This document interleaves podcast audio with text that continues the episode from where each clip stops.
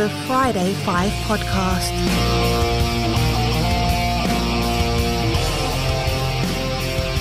All right, guys, welcome to the Friday Five podcast and episode four. And I think it's the final episode of the Game of Thrones tribute. Michael, do you think this is indeed the final episode?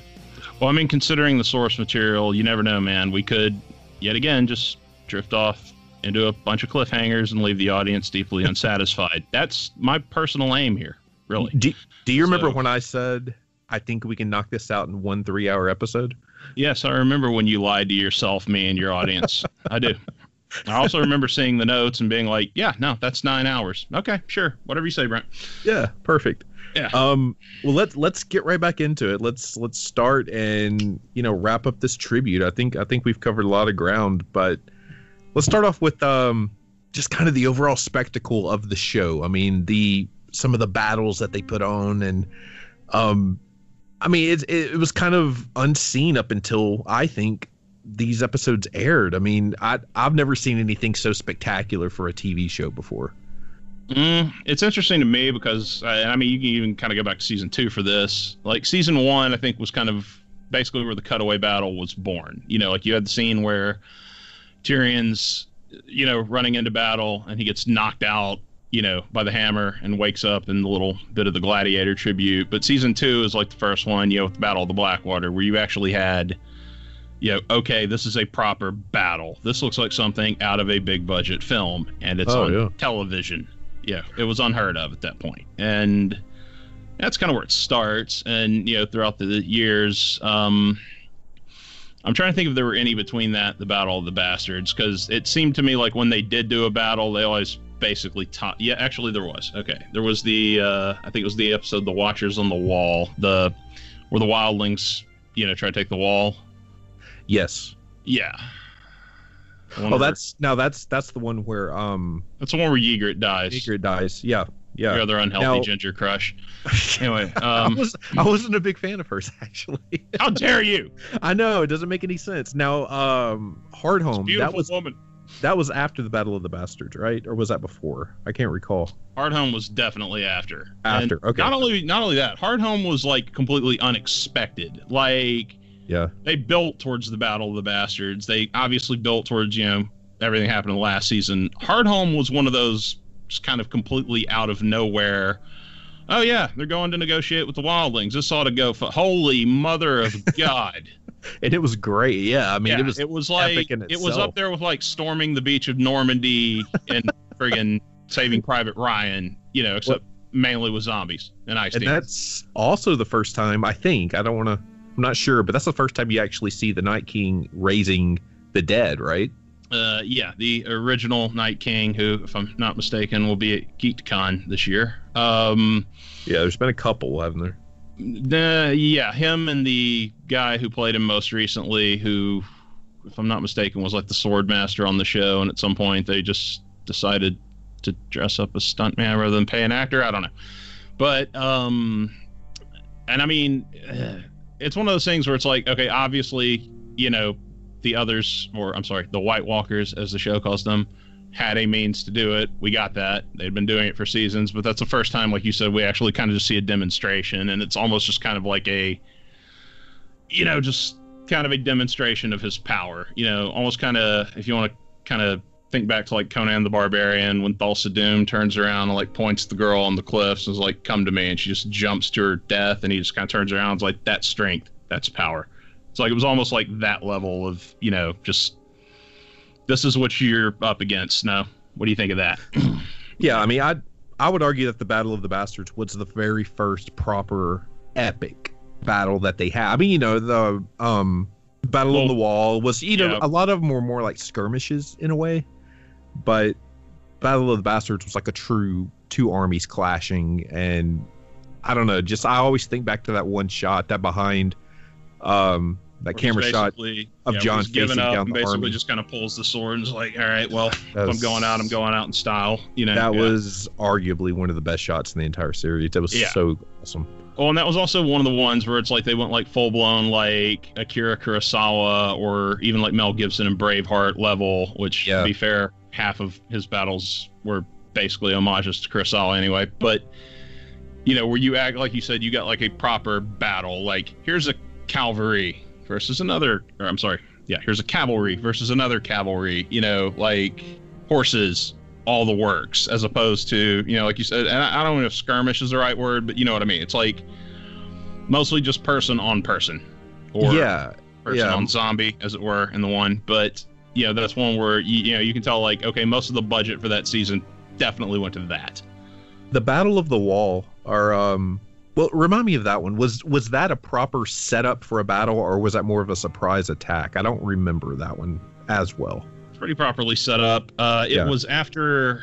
Okay, Jon. I'm gonna put quotes around this because he did it at the behest of uh, Qhorin Halfhand. But it's when Jon um, had uh, joined the Wildlings and basically did so with the intent to, you know, basically I guess be an inside man Yeah. you know, a mole, something like that. Figured out what they were doing, and you know, over the course of it, you know, meets Ygritte, falls in love with Ygritte, etc. He has a thing for redheads. Reminds me of some of the jackass I know. Anyway, um, but uh, I don't know why he didn't go for Melisandre, but you know. yeah, she made an attempt. Didn't quite That's- work out, but right. yeah, that, that scene was creepy. Anyway, sorry. Um, moving right Look, along. Look, she's a little creepy, okay? We have to look past that. Two thousand year old. Never mind. Anyway, freaking Pennywise from It. Um, uh, Oh no.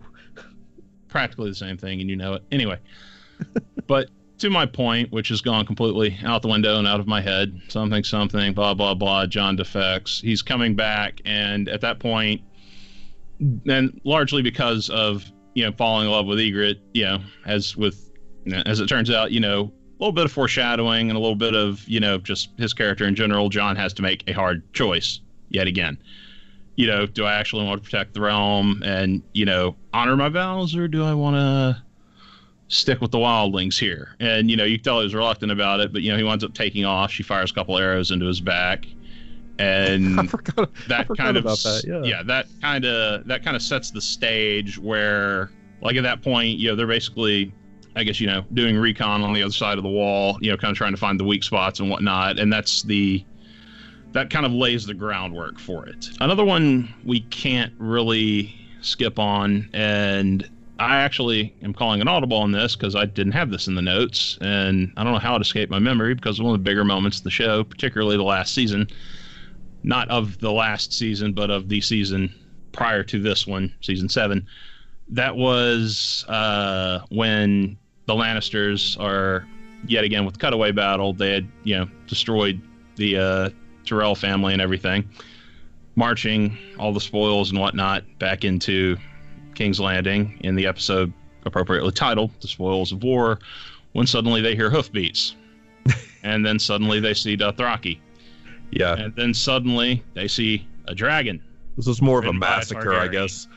Yeah, it was, and again, kind of, you know, you want to talk Danny curb stomping the Lannisters, you know, eh, kind of an early example of that because it's like, here we come. Oh, by the way, I just brought one, and this is Yeah. what she had three, you know, Yeah, and yeah. there was just the best they got was Bronn, you know, with his amazing ability to not die. Uh, got over and I think fired off the one shot. Uh, which actually there's another little bit of foreshadowing. You know, fired off the scorpion bolt and hit Drogon, but but you know, yeah, for all points and purposes, you know, she came, she she saw, she destroyed, and there was no stopping them. And so Some of the best shots in the show too. I mean, Yeah, that wide you, angle uh, shot of the uh the dragon basically carpet bombing like like half the army. just flying over and just yeah, just blasting. So so awesome. Another one of the more iconic shots just in the history of the show. Mm. And uh, I mean, also just you got to see just, and I mean, you're told for several years how badass the Dothraki are, but you don't really get to. mean, um, you you get to see it two degrees, but you don't really get to see it like in full. Like, Going oh no, up- this is what happens when they're up against somebody. This is what go- you're actually and doing. going up against a proper army too. Yeah, I mean, and a, yeah. and a and a good, you know, a well armed, very strong army, and they just obliterated them. And yeah, sure, they might have had a little help from big ass flying fire breathing lizard, but even without, you know, there there was nothing. There was no touching it. Like they were they were just completely obliterated as far as like you know. combat went. And I mean, granted, it was a surprise attack, but still, you know, I didn't seem like they had anything like any reaction for it. They were just Well, this is, you know, also the kind of iconic scene for me at least. And you saw Jaime try to actually rush Danny and the dragon. Now Tyrion was watching this, right?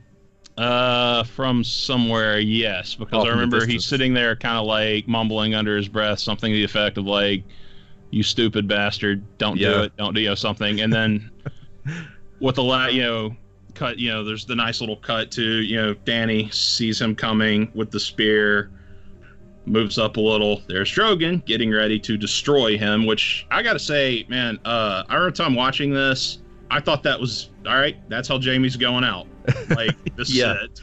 And, And then, then once- just out of nowhere, Bronn tackles him off into a you know into a lake or pond or something. Yeah. And if I recall, that's basically the end of that episode. I was about to say it ends yeah. with him basically going down into the water, doesn't it? Yeah, which Yeah.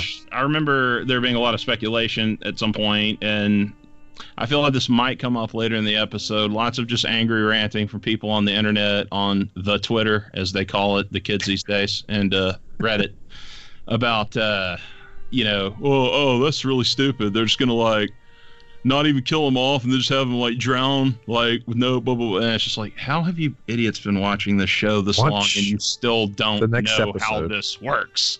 Yeah, one, you've got more episodes coming, and two, nah, if they're gonna kill Jaime, they'll kill Jaime. You're gonna Yeah. know about it. Yeah. Example: building falling on him, little things like that.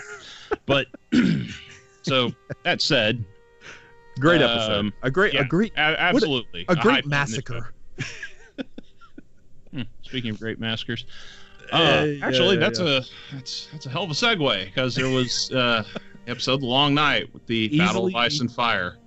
easily the most hyped battle in the show. I mean, this is the one. This is the battle that we kept hearing about. How it took what like forty some odd days to film, and um, it was definitely going to be the biggest battle in the show's history. I mean, might even been like like might have been more like, days. 50s or like so Yeah. yeah. I just remember that's one of the ones that not to get too early with criticism here, but that's one of the ones that like if somebody interviewing, you know, one of the cast members really wanted to piss them off and say, you know, what do you think of the controversy? That was one of the ones they always said. It's like, yeah, do you know how long it took us to shoot that? Let me tell you how long. they can all go to hell. You know, like That's- that was a that's- they common don't- response. they don't think about the work that went into that. Yeah. No, and I mean nobody really does. It's but that's sort of the nature of you know everyone now has a stage and a microphone. Example, us here right now. But anyway, Mm. I Well, digress. Let me just Battle give of my, Ice and Fire. my Sorry. really quick bullet points on what I loved about the episode without actually drawing it out. I loved it. I loved everything about it. I mean, the only thing about it that Agree. the only thing about it that I guess I can nitpick on, and then I'll get back to what I loved about it, is it did have a lot of really quick camera cut shots, which has always kind of bugged me, but I, I see the reason for it. Um, the I mean, episode being consider like how many characters you're following around during that one. That's another. Yeah, kinda- it, it, it kind of brought you into the the cluster that it was. I mean, being Mhm. in that being in that battle. Um, Yeah. The episode being too dark, that was a big one that everyone started talking about. I noticed it, but it never bothered me. I never thought about it to where this episode's being ruined by it, it being too dark. I, No. I, I never I never really got that. not to cut you off, I do have a comment on that though, and um, accidental plug here for I guess Sony Bravia 4K TVs because that's what I watch mine on. It probably makes it and it i did not experience that problem. Like granted there are parts where it was dark and smoky and muddled or snowy or this that and the other but it's like yeah that was how it was supposed to be. Like it's supposed to you know you're, they're It's- throwing you in the thick of it but it's like i never had any trouble like seeing anything. I I didn't either. I saw like and again I think some of that comes down to the criticism where it's like people don't even understand what is actually happening here. It's like it's visual storytelling. You were supposed to see it from the perspective of this character. What is this character seeing right now? Not a hell of a lot. There's snow and smoke and God knows what and ah, you know, that's what you're But- getting. It's one of those things. It's like it's at night. It's in the winter. Now there there were a couple of shots where Mhm. specifically where Danny and Jon were overlooking the Dothraki charge. Yes. that the darkness was almost pixelated. It was so dark. But I think a lot of that was the That feed from have been- HBO a lot of was- people were experiencing because you have to remember millions of people were trying to watch this episode all at once. Yeah, it was a record breaker, if I recall. You could So- you could tell at least on my end. I'm sure everyone didn't experience this, but I Mhm. wasn't getting 1080p for at least the first 15 20 minutes of that episode. I'm trying to remember with me if I watched that one on. I think I tried to watch it on television and um, I watched it through HBO Go just without without too much detail. I split time between the Arklatex area and DFW, and the television connection in the Arklatex area, at least in my town, can be a little iffy at times. And I remember getting pixelation, just being like, all right, hell with this, and switching off, going to HBO Go, if I recall. The TV I have up in the DFW area, uh, it's Panasonic 1080p, and uh, it's plasma. And to be honest, I watched it there. You know, I rewatched it a handful of times, and it looked even better on that TV than it did on the 4K. So, and again, now Yeah. at this point, it would have been I was watching, I believe, on demand or something like that. Yeah, that still exists, strangely enough. And maybe that had something to do with it. I don't know. You know, didn't have God knows how many millions of people trying to watch it at that same time, like just like on a random Tuesday. But like I said, it looked even better there. So it's like you know the TV that's kind of like known for its you know clarity and everything. It even looked better. So yeah. well, kind I of going suspect back. there's I a mean, lot that people might be blaming on what turns out to be technological issues. But connection. Yeah, yeah, I I'm mean, just saying. kind of going back. I mean, my I have like on average 140, 150 megabits a second. So I my internet speed was there, but I was watching it on HBO Go, and HBO Go, um, they'll put the episode up like m- within like sometimes seconds after it actually goes live on HBO. Mhm. So I was doing the same thing that a lot of other people were doing. So yeah, I wasn't getting the best experience as far as the quality, but it it was dark. It never bothered me. I kind of saw it for what it was supposed to be yeah, in that disorienting it's like winter- it was for the people in it. and it's night. So yeah, Right. um, so many epic moments in the show. I, I I can't really touch on all of them. Melisandre showing up, lighting the Dothraki swords on fire. She's beautiful. She's the Disney princess of Westeros.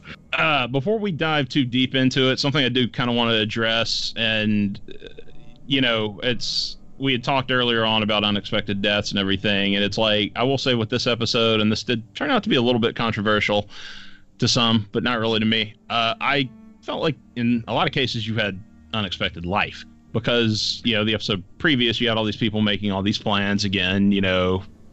Oh, oh yeah, uh, this is what we're gonna do after this. Blah blah blah. It's like, yeah, that's great you're gonna die you're gonna die you're definitely gonna die oh you two you're gonna go off to an island somewhere and live it yeah you're definitely gonna die ironically those two survived but many of the others you know didn't but still large amount of i mean a, a fair amount of death but a fair amount of survivors that i don't think people expected having said that uh that leads to one very big moment for me and not to cut you off, but just at the beginning of the battle there, and this was one of those very controversial moments for a lot of people. I remember a lot of people were just outright pissed about what happened to the Thraki, and it's like if you've played, I don't know, RTSs your whole life and fully believe yourself to be, you know, George S. Patton and uh, I remember YouTube videos specifically like laying out what they would have done in the battle.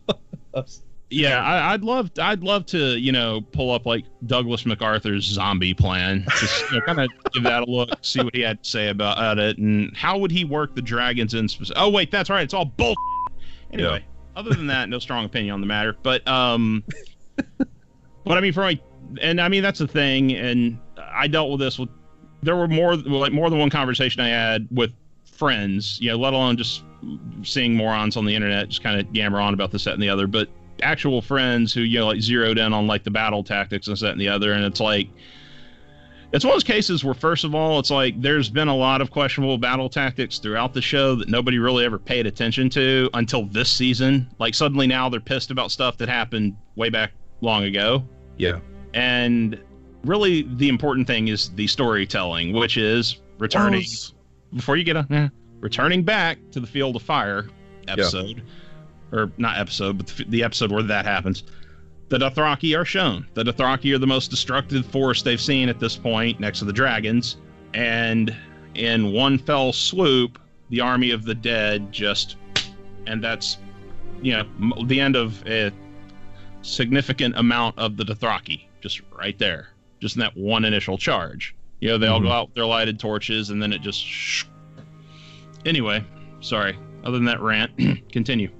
Well, it's one of those things I was going to say that if everyone made logical decisions, there wouldn't be a show. There wouldn't be a story or epic moments. I mean, you know, the Dothraki charging the Horde basically created such an amazing shot, which you saw, you know, Jon and Danny looking down on and the lights just going Mm. out, you know.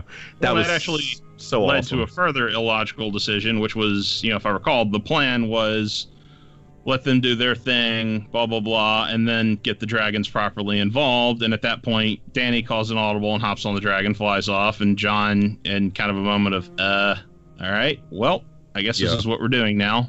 Jumps on his and goes too, and you know, so I mean, like you said, with logic and everything, and that that's another one of the things that bothers me about a lot of criticisms. Like anytime somebody's sitting there looking at stories, going, "Oh, you know, logically, blah blah blah blah,", blah. it's like first of all, people in general not that logical. If you actually kind of look at a lot of the stuff we do, and so there's nothing unrealistic about writing stories about people in the heat of certain kinds of moments, say being chased by a large hockey exactly. Yeah. wielding or hockey mask wearing psychopath with a machete, you know, maybe forgetting their keys.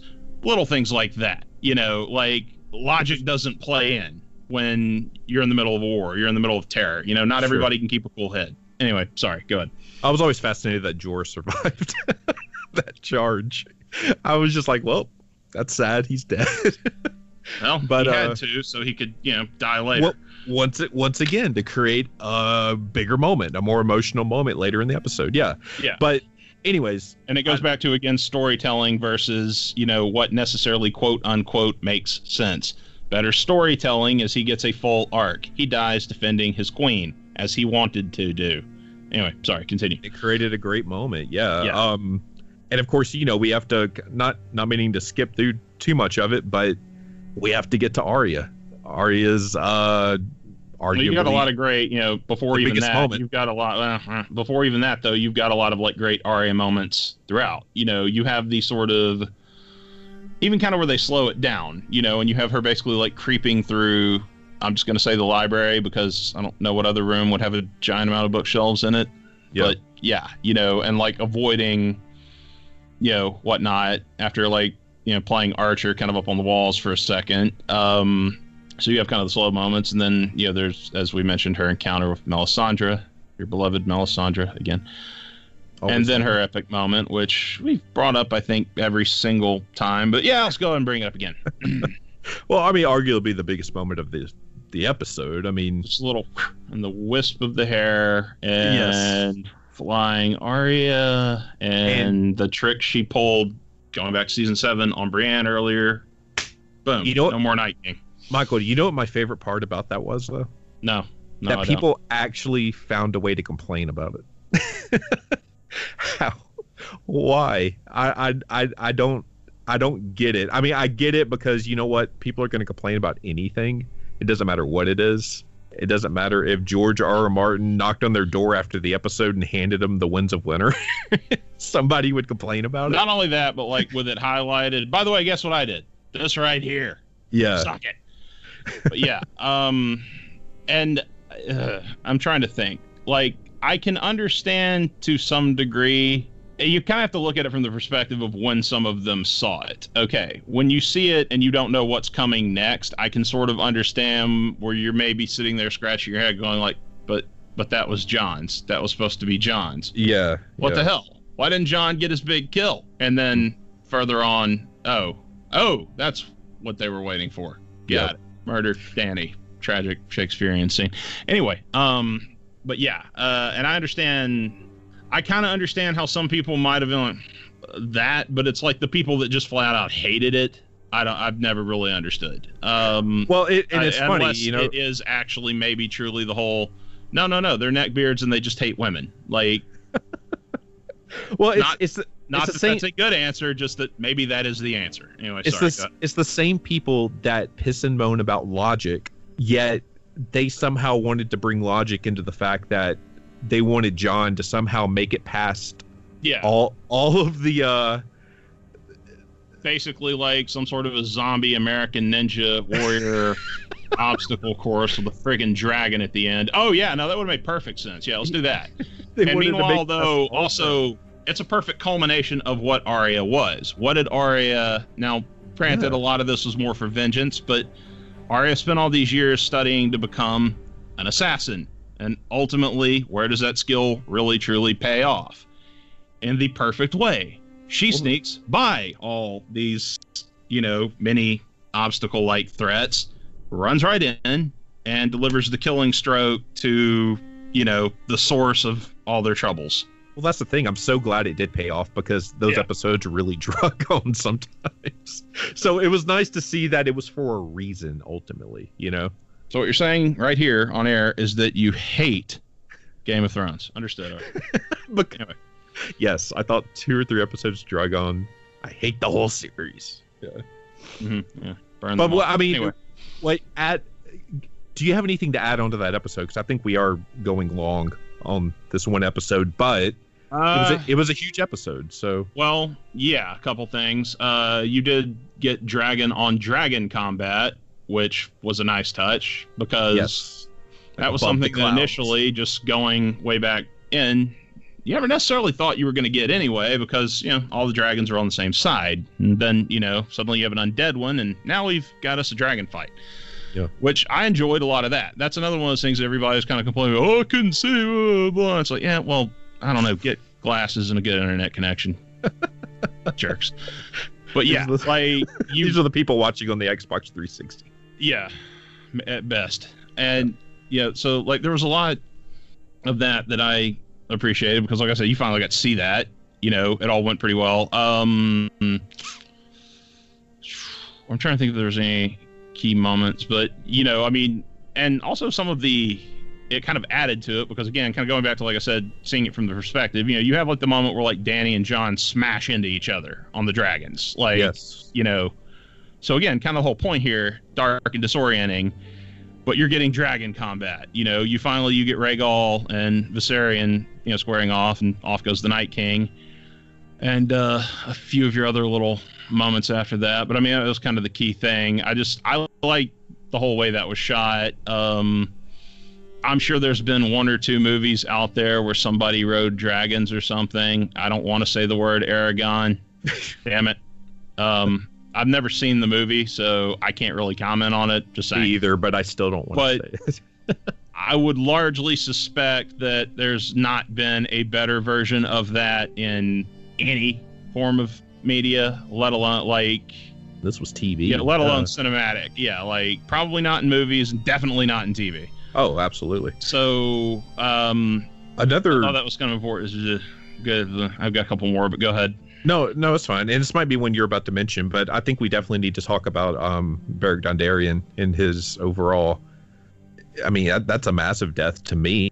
I mean, in that it was kind of beautiful in a way, in that that he had, that's what he had kept coming back for. He finally understood why he was still alive, why he was still there. Um, his purpose was served, and that. Well, I mean, I felt it was. I felt his purpose was to ultimately. Well. I know his, that part. I know because Melisandre very distinctly points out, "Hey, his purpose is served. Look at that." I just Yeah. whether or not it was his intention to die there, I don't know necessarily. You know, but I mean, he did for all points and purposes jump on the grenade for Arya. So Yeah. you know it happened. But again, as mentioned, and we will be getting to this. Actually, no, I think we've already gotten to this. Uh, yeah, you know, Beric's fate in the books is markedly different, so it'll be interesting to see if there's an equivalent of that. You know, when and if we ever get another book. But yeah, I think that's a Mm. pretty, you know, huge death. But I, I, I, I didn't mean to cut you off earlier. I mean, continue on with what you were saying. I mean, to kind of wrap up this one episode, and then, then we'll get to the next uh, soul crushing episode. Yeah, well, I mean, I guess it wasn't as big for me just because he was always a side character. It was obvious he was going to kick off somehow, and it's like, okay, yep, that was as good a moment as any. And you know, again, aforementioned book death, slightly different. So it's like I never really invested that much in that character. Uh, I'm I'm not knocking him. I'm just you know, Yeah. Again, reader perspective, viewer perspective, blah blah blah.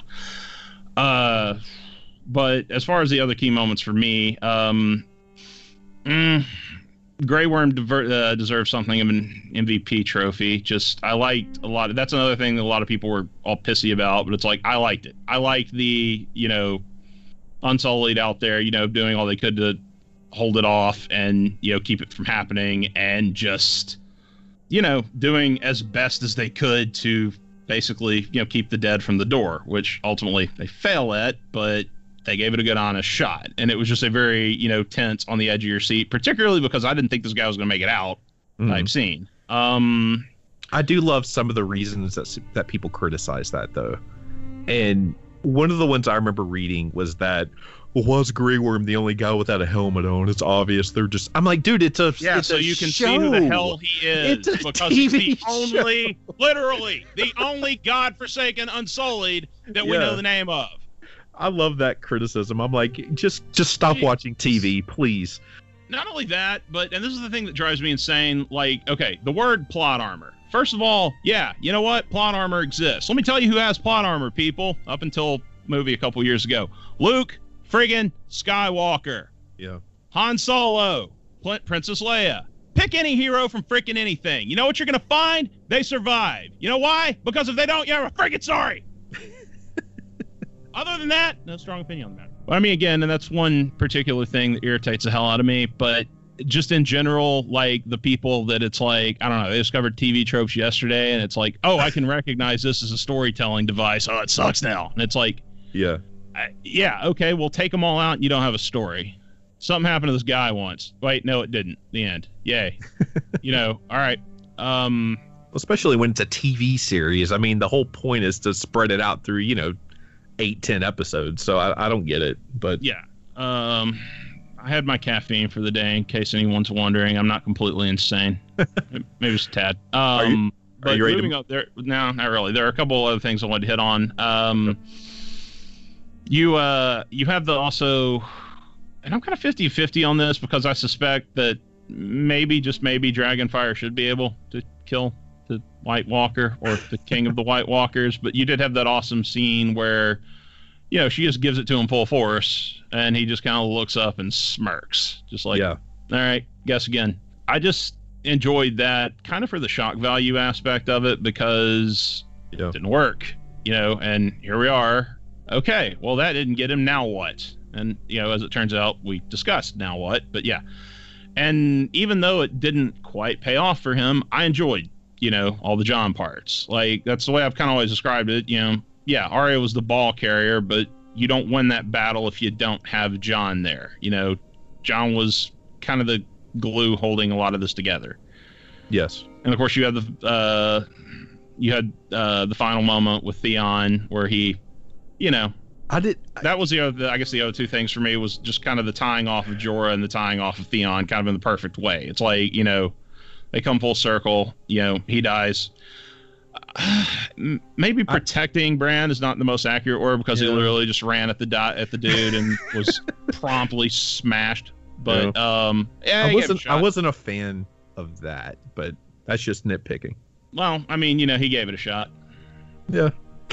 Maybe if he tried something other than just Running. running at at him. him like a big honking moron, that would have been great. But you know, still, whatever.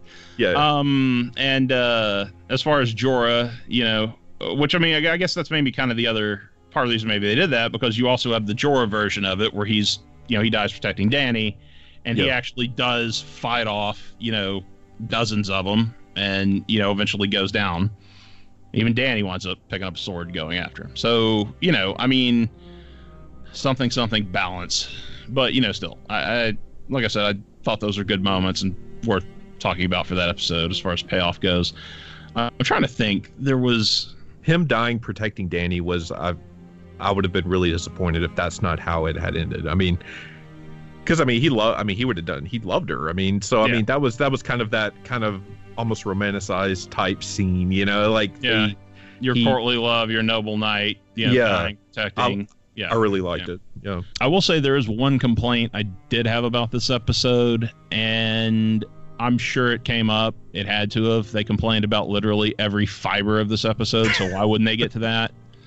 Yeah. But this is like the one that sort of kind of is a little bit valid, and even it was really done for tension. But just for example, if any of you out there should ever find yourselves in the medieval fantasy universe, and um, there's a army coming that's ruled by a dude whose specialty is raising the dead. Maybe don't hide the women, the children, and the otherwise useless in a fight folk in a crypt. That just seems like maybe it could backfire. Bad idea. And it did. Boy, did it backfire. Uh, I think I thought, that- I, you know, I was probably ignorant to think it, but I really did think Tyrion and Sansa and Sansa would have died right there. I don't know because they held hands. I'm like, oh no. You know, it was that typical kind of you know foreshadowing that. Hmm. But I don't know. didn't work out that way, as it turns out. So, eh. There was But, a cut uh, scene apparently with him fighting. The uh, to be honest with you, I'm glad they didn't show that because Yeah. just I, I don't think it would have. It seems to me like it would have thrown things off a little. Like there's part of me kind of wishes they had. There's part of me it's like it's just totally okay that they didn't. I don't Yeah. know. I'm back and forth on it, but um, I think with that said, we can probably move along to the last big. so I um, think it's our it's it's around safe, to, this. it's safe to say that we both love the episode. Yeah, Yes. without question. Yes. Uh, and with that said, I think we can move along to the last big, and I'll put very large quotes around this word, battle of the uh, series, which of course was the Bells and, Ban- uh, yeah, Dany's curb stomp of the Lannister army, the Golden Company, Euron ships, etc., and of course the you know the townsfolk of King's Landing. And again, you know, battle, maybe not exactly the right word. It is a battle in its own way, but really it's more of a, okay, she finally took the gloves off. And it's like, yeah, this, I could have done this the entire time. And now you all Yeah. suffer. But yeah, uh, there's really no need. I, I, I think I'll say, I want to save kind of like the controversial bits of that for later because there's just a lot I want to say about Dany, but just the episode itself will kind of go in on the content. If you have anything to say about that episode, Yeah, I. I think this was the biggest episode in that people really just tore it apart. So yeah, we'll touch on that later, which I think is ridiculous. But it was one of those moments watching television that I might have only had one or two other times, even watching film, honestly, that you just you feel kind of sick to your stomach in watching it, and that it's so powerful what you're seeing and so disturbing in what you're seeing. I mean, at least for me, Mm. it's it speaks volumes about just the TV show in general, and that it was able to do that. That you know you were in- so invested in it that her decision in that episode was so horrifying, and I just couldn't believe it. I mean, you know, I couldn't believe the fact that she was literally massacring two, maybe two, three hundred thousand people, and just the way it was shot. It was yeah. I mean, well, it was shot like a like a war scene, basically. going off what they Um, said, but yeah, go ahead. Sorry. yeah it, it was it was just it was very disturbing very realistic in that it looked like the aftermath of like a lot of people compared it to 9-11 which i don't want to compare to that because it's a tv show. But but it, it did give you that vibe in that everyone was just in absolute shock as to what just happened. Um, especially Arya. Following her throughout that entire episode was really um, nerve wracking and really you could kind of feel her emotions throughout it in that she couldn't believe what she was seeing. Well, and that's kind of the interesting thing is like, I mean, there's, don't get me wrong, you can't ignore the spectacle of it, which is, you know, you've got a big freaking dragon just wrecking shop on everything on a television show. And again, like I said, there have definitely been movies about dragons. I don't think they pulled that off as well as that was done from a tactical aspect. But the things that I mainly appreciate about it are more to do with like what's going on on the ground. Um, I remember might have been the Ringer or something like that. You know, one of the podcasts where they talk about Game of Thrones, this, that, and the other. But I remember one of the people complaining like that kind of after Dany and I don't think Dany made the decision then. I think Dany had made the decision long ago and just kind of paused, you know, kind of to give a little bit of a break and then all right, here we go. Uh, having said that, uh, one of the complaints that I remember hearing was it's like they should have kept cutting to Dany. We should have seen what was going on in Dany's face, blah blah blah. And I completely and vehemently disagree, with that because yeah, it was me too. completely like it turned her like you know at that point it's sheer horror, it's terror. You're seeing it from the Yeah. viewpoint, like you mentioned, Arya, a good example, and just you know other townspeople. it's no longer Dany and the dragon and you're looking down. It's the people who are dealing with it and you're looking up. You know, it actually kind of works to dehumanize Dany, which turns out kind of an important thing they needed to do. Though it didn't seem to take on some people. And you know, like you see like what a destructive force she actually is. That what you know, particularly what the dragons themselves actually are, or the dragon, as it were. So imagine if it had been three. And other kind of like key moments in it that I enjoyed were and I might have mentioned this somewhere else, but like you have not only just Arya, but you have like Jon and Davos, you know, in the midst of all Mhm. this, and you know, and Grey Worm even, you know, Grey Worm. At this point, Grey Worm's kind of just you know full blown. No, I'm just going to kill all these guys, and that's pretty much that. And you know, Jon and Davos kind of have that moment where they realize that they're the only two people keeping a cool head here. And you know, Jon even winds up having like, you know, I remember at one point having to kill one of his own men. You know, like That's who's right, he was- immediately like has just gone completely bloodthirsty and is just like you know trying to like kill like a woman or a child, and he winds mm-hmm. up you know, like he pulls him off, he attacks him, he winds up killing him. And, you know, so you have like the moments just for those characters, you know, where they're seeing and they're understanding suddenly, like, oh God, Varys was right. Like, here we are now, you know. And like I said, takes a little bit for it to sink in on Jon, but you still, he's obviously watching this and realizing, you know, what's happening. And there's the key moment where he puts up his sword, which, you know, to me kind of signifies a lot because it's I'm not here to take life anymore. I'm here to save it. And at that point, you know, goes about trying to get people out of the city. You know, trying to trying to rescue people and not trying to kill anyone, uh, if you will.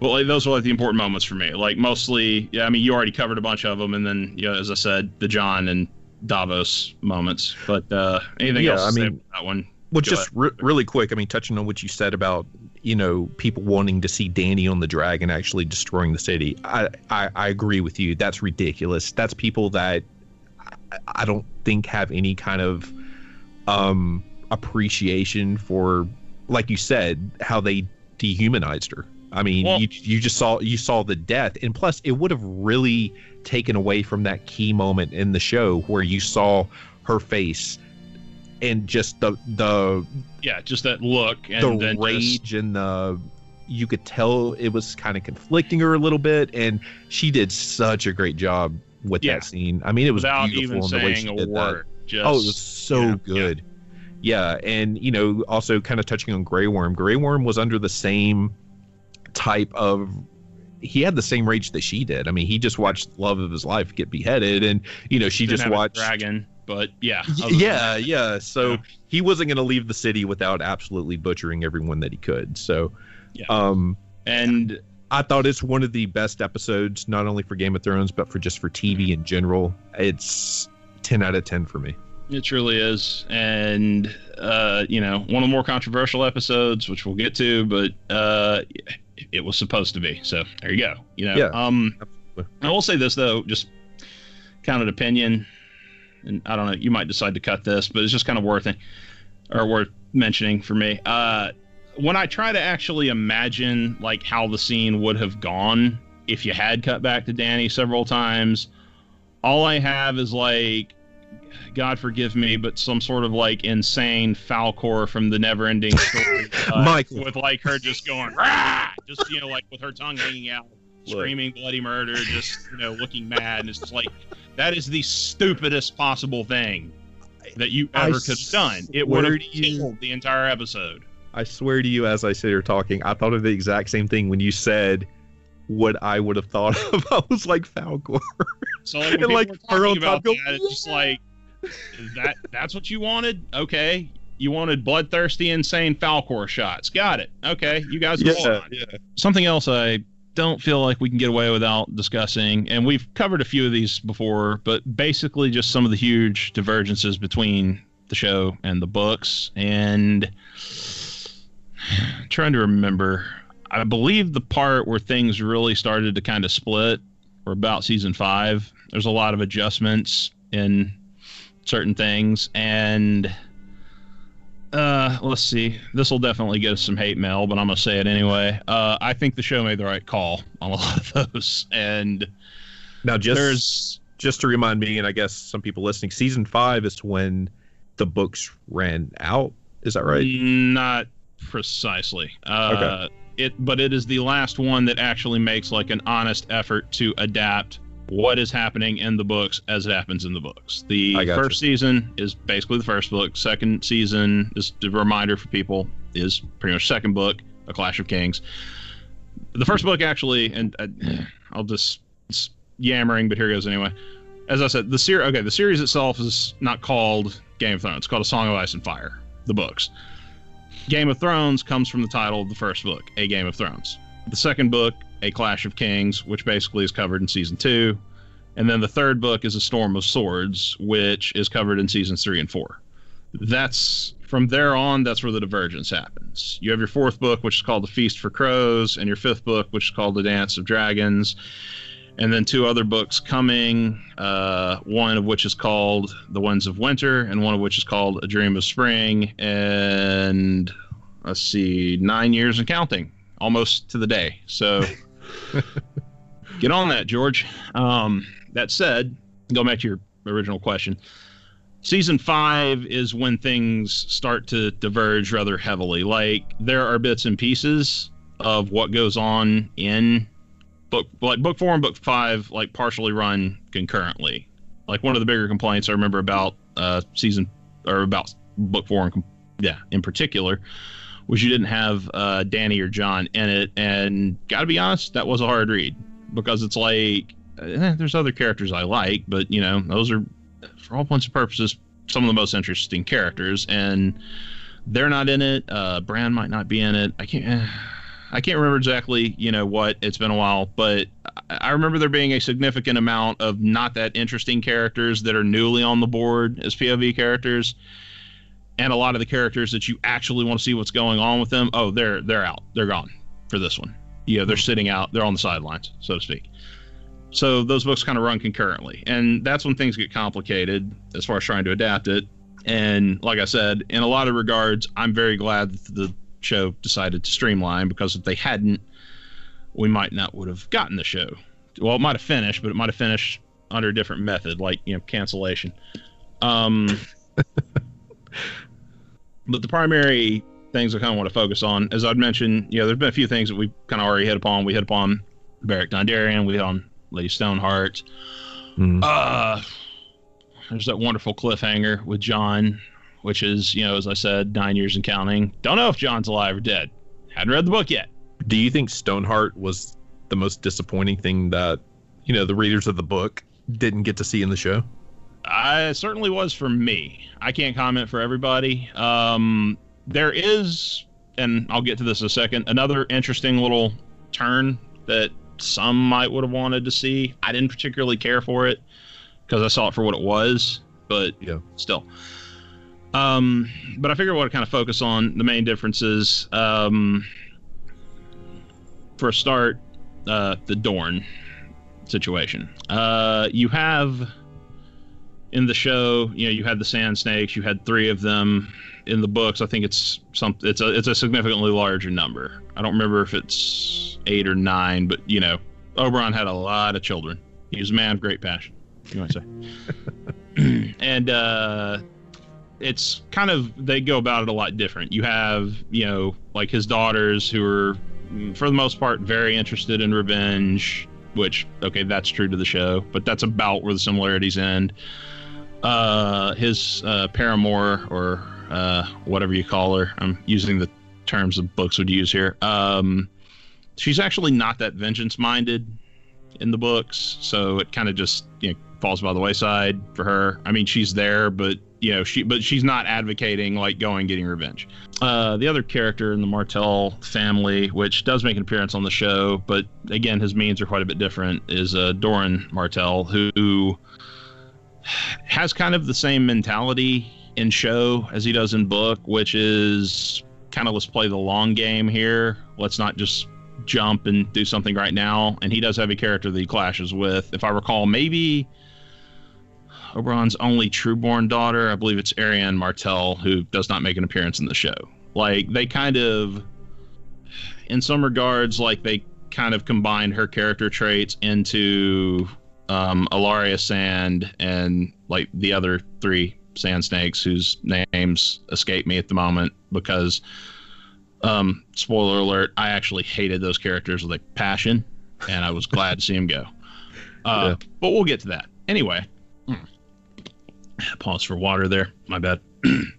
um, well, like I said, carrying on, and I think a lot of this gets started in book four. You have like the Dornish plot. You have that. Um, you have another. I believe he's the son of Doran Martell, who is sent off to, uh, I guess, treat with Dany and basically make a marriage proposal to her. Um, hope you're sitting down. Doesn't go well. Um, and even better, uh, he winds up getting roasted by one of the dragons because he I think in their history somewhere there's like a drop of Targaryen blood, so he thinks, you know, maybe he has a chance. And so while he's kind of like circling with Viserion, Rhaegal just goes ahead and blasts him with flame. Mhm. And um, uh, I remember that being. I'm not gonna get too much into book criticism, but everybody's like, "Oh, well, that's what one of the just story just went nowhere." And it's like, again, kind of going back to the MacGuffin thing. It's like you have several people who are uh, on their way to try to get Dany, you know, to come with them or work with them or this, that, and the other. And like I said, kind of with the money in the bank analogy, you know, sorry, but there can be only one. So that's not really a. It's not that that story's bad. It's just, uh, you know what I mean. It's like it kind of goes off the reservation and away from like a lot of the characters that you actually do care about to introduce all these new characters that you know maybe you'll like them, maybe you won't. Yeah, it's I don't- kind of yeah. out of the Sorry, way for no Mhm. reason. I mean, I've said this before, and uh, you know, uh, the best way I can describe it is this: it's like if you want to get really technical about it, a proper story is diamond shaped. You have a starting point, and then you branch out, and then you start branching inward, you know, to the top. Um, I, I don't know exactly what shape Martin's is, but it's more like you have a starting point, and then it goes up and then way down and then way up again and then just outward and it just keeps going outward forever and ever and ever with Yeah. nothing looking like it's coming to any kind of logical conclusion or you know working its way inward um but yeah i didn't like the sand snakes in the books particularly it's just i just found a lot of that kind of hard to read it's like that was the thing where it's like i'm just sort of I'm getting through this. I'm not enjoying it necessarily. And it was interesting to me when they brought them onto the show because you know they go about it in a totally different way. Like the whole Jaime and Bronn, you know, subplot where they go off to try and rescue the princess. That all never happens in the book. It's but what happens in the book isn't necessarily more satisfying. So, and like I said, I don't want to get into like all the full details here because we'd be here for a million years. But basically, it's like they took something that a lot of people didn't particularly care for in the book form and they condensed it into like three super annoying characters. and They it's somehow like, made it worse. Yeah. yeah, it's like I for all the criticisms I've heard, it's like one of the only ones that I like fully agree with is just like, yeah, I did not like the Sand Snakes at all. Um and I felt like they detracted from the show. I thought a lot of their bat you know, a lot of their dialogue was horrible. Um it just felt to me like I don't know, they talked like contemporary teenagers almost or something, and that just kind of threw me out of it. Um, I know where there was the one line which we won't say because I think it's a PG show. Yeah. Or can we say it, Brent? You tell me. Uh, I think we might want to skip that one. Yeah. Okay. Well, the bad something. Let's leave it at that. That's the line that everybody kind of zeroes in on when they're like, "Oh, well, Benioff and Weiss can't write," and it's like that actually wasn't that.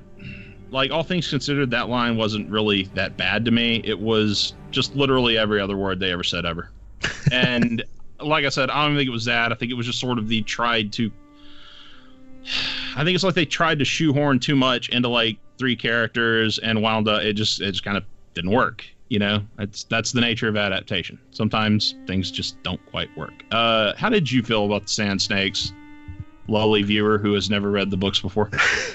um, I felt it. I felt it was very out of place, kind of like you said. I didn't really understand how or why it. I mean, I understood why it or how it tied into the story, but I didn't. Mhm. Feel, I felt it was very insignificant, kind of. and the I would rather have seen you know. well, what- considering how it all turned out, you know, where they all just get massacred yeah, so by, it by was just- Euron, and then have the little part where uh, I did actually. That's the one thing I, I did like. I did like Cersei getting her revenge by going in with the two of them and doing exactly to the daughter of Ellaria Yeah, what they did to Myrcella, and just like, all right, well, enjoy, and that being like their last scene. I did like that, that was pretty. But that's- dope, yeah. but that's about it. Anyway, sorry, go ahead. Um, Maybe she escaped when Dany was destroying King's Landing. What are you, Reddit? There's no maybe. They're dead. I love that. What are you, Reddit? D E D. Dead. All right. Save she dead. There's not really a lot else to say about Dorne or the Sand Snakes because I mean, I mean I guess there is, but I don't want to be here 28 hours. I don't think you do either, and more importantly, the audience doesn't. So, moving along, uh, just some other kind of key important things. Um, and I don't want to delve too deeply into this one because this has controversy written all over it, but uh, not in the notes. Calling an audible here. So yeah, uh, everything that happened to Sansa in season five, Oh no. the one that you know broke a lot of people, the one that actually had like a congresswoman respond, etc. it didn't happen to her in the books. Uh, it happened to a God forgive me, but a semi unimportant side character. And actually, what happened to the side character was significantly worse. Uh, you find out that she had been, if I'm not mistaken, basically Littlefinger had gotten a hold of her somehow, and she had been like, I guess, sitting in his brothel for a while. I assume not just sitting, unfortunately. And then they decided to try to pass her off as Arya Stark to strengthen the Bolton claim on the north. So Yeah. pretty much everything that happens almost to the letter with Sansa during that season instead happens as character. And not to say too much about it because again, I I I don't feel like getting the hate mail. But Brent does, so send it all to him. It's his show. Party Foul Podcast at gmail.com. Wow. Balls on this guy. Anyway, um but the fact of the matter is, and this is one of the things I always kind of said about it with that, um, it is not a pleasant scene, obviously. Of course it made you uncomfortable. It's That's what supposed it to. It's a horrible freaking moment that Mhm. happens to a bel- semi beloved character. The only difference is in the books, it happens to a character that's people have almost pretty much forgotten about. And there's always that part of me that wants to just make that argument. It's like, okay, is it somehow less terrible that it happens to this character that you don't know? But, you know, I don't really want to delve into that. It's just kind of, uh, I'm trying to think of a way to describe this. A certain weird, skewed morality that people have when it comes to fictional characters. It's like, you know, oh, all these unimportant extra red shirts, they all died. Ah, screw them. It don't matter. Oh my God, they killed Robb. Well, it's kind of like when a celebrity dies versus when, you know, somebody that you don't know dies. It's just very skewed. Okay, so to clarify, to Brent Lowry specifically, celebrities more important than no, I'm just saying, you lowly plebeians and me. no, no, no. I'm saying that's how people view it. Uh huh. Sure. Right. Well, yeah. Unfortunately, you're correct. But Yeah. yes, I'm just ribbing you there. But yeah, that that is, and it's weird too because there's a lot of that. You know, which uh, I don't know. Probably a psychological or sociological study out there probably could be done on that. But it was interesting to me because for all the things everybody said, it's like, would you have preferred it if they had actually stuck to the book version and brought a basically unimportant side character, glorified extra in, and just had everything that happened to Sansa plus some even worse stuff. I'll just leave it at this and involve dogs. Would you have rather it happened to an unimportant side character? Would all Yeah. you people who were all so unhappy about this and like threatening to quit the show over it, which judging by ratings, none of you did, would it have been better if it had happened to an unsart, important side character? Because if the answer is yes, hmm, look inward. Moving on, um, the other, I'd say this is a pretty important one. Uh, Euron. Things go quite a bit different for Euron. Matter of fact, Euron himself is quite different in the books, and Euron is one of those cases where it's like I actually do kind of prefer what they did in the books. which is you have a lot more kind of about the Ironborn, um, how he comes about being king of the Iron Islands. That all pretty much works out the same. But he has a brother uh, named Victarion, if I recall, and it's another one of those. He sends when he comes in, he introduces an item into the story called Dragon Binder. It's some sort of horn that may or may not have come from uh, Valyria, which he claims to have sailed through. Um, and just before I get into that, the character in and of itself is a lot more like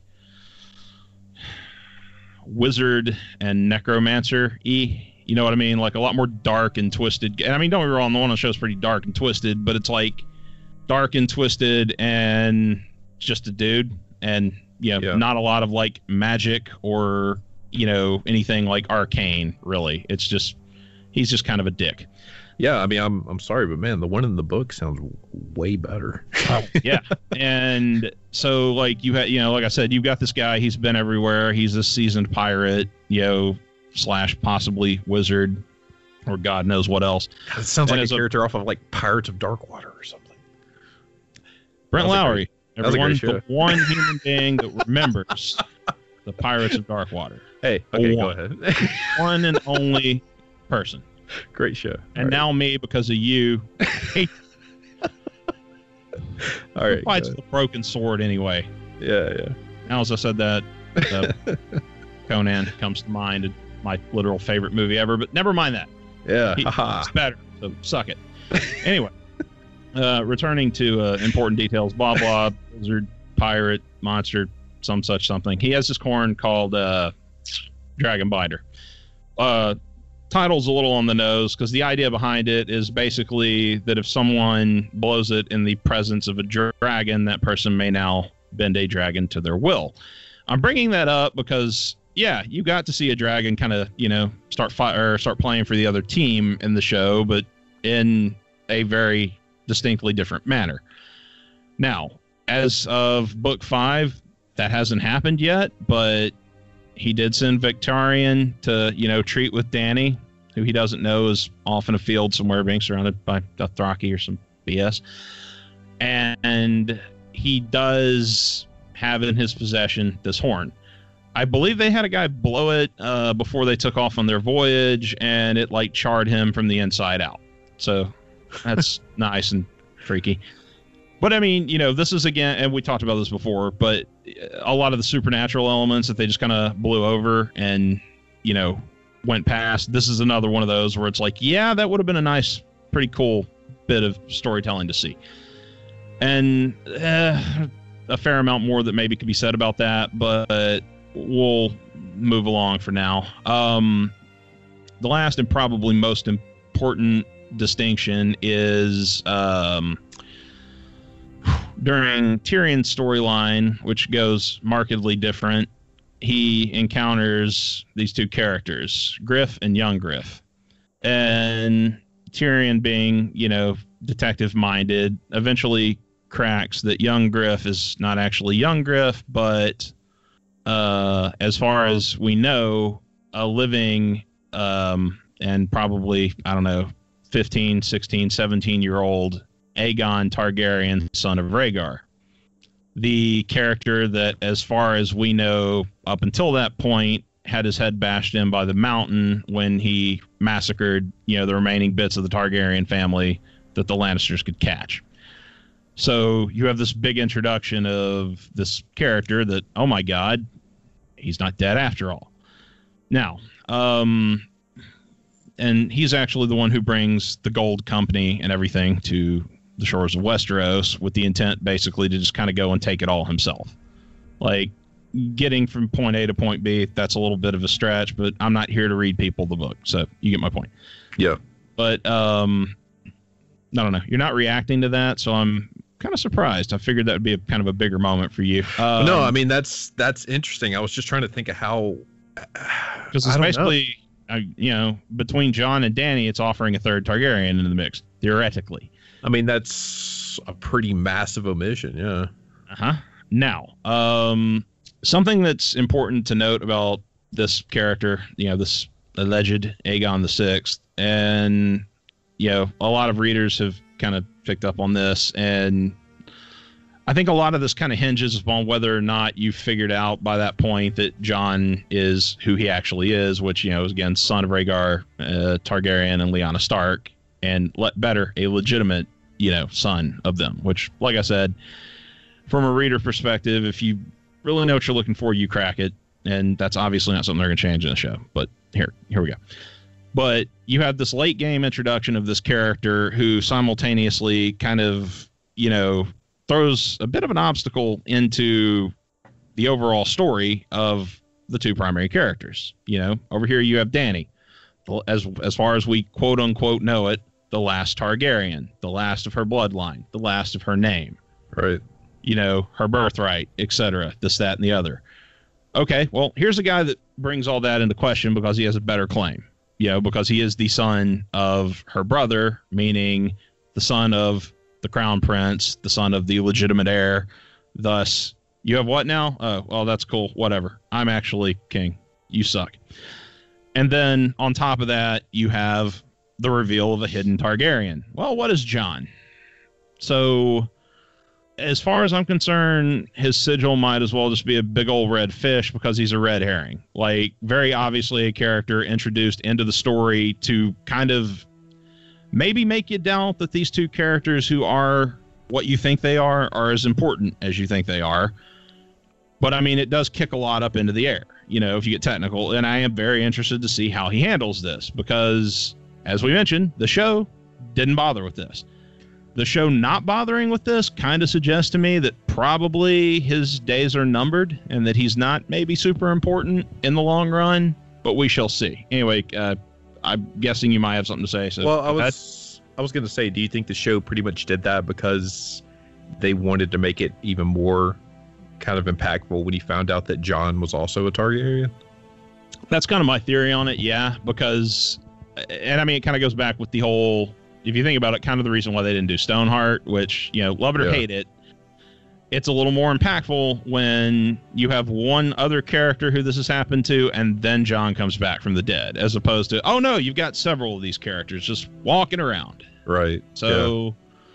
I, think I think that might be part of why they did it, but I also think ultimately, and I mean, that's one of those things just in, you know, the translation, everything, or rather, not translation, the adaptation of everything, you know, again, part of your, your job is to streamline the story and, they don't have the time to go off on these tangents and yeah. bring in these insane late game characters who do this and that, and blah blah blah, only to then turn around and yeah, now it turns out Jon was this guy anyway.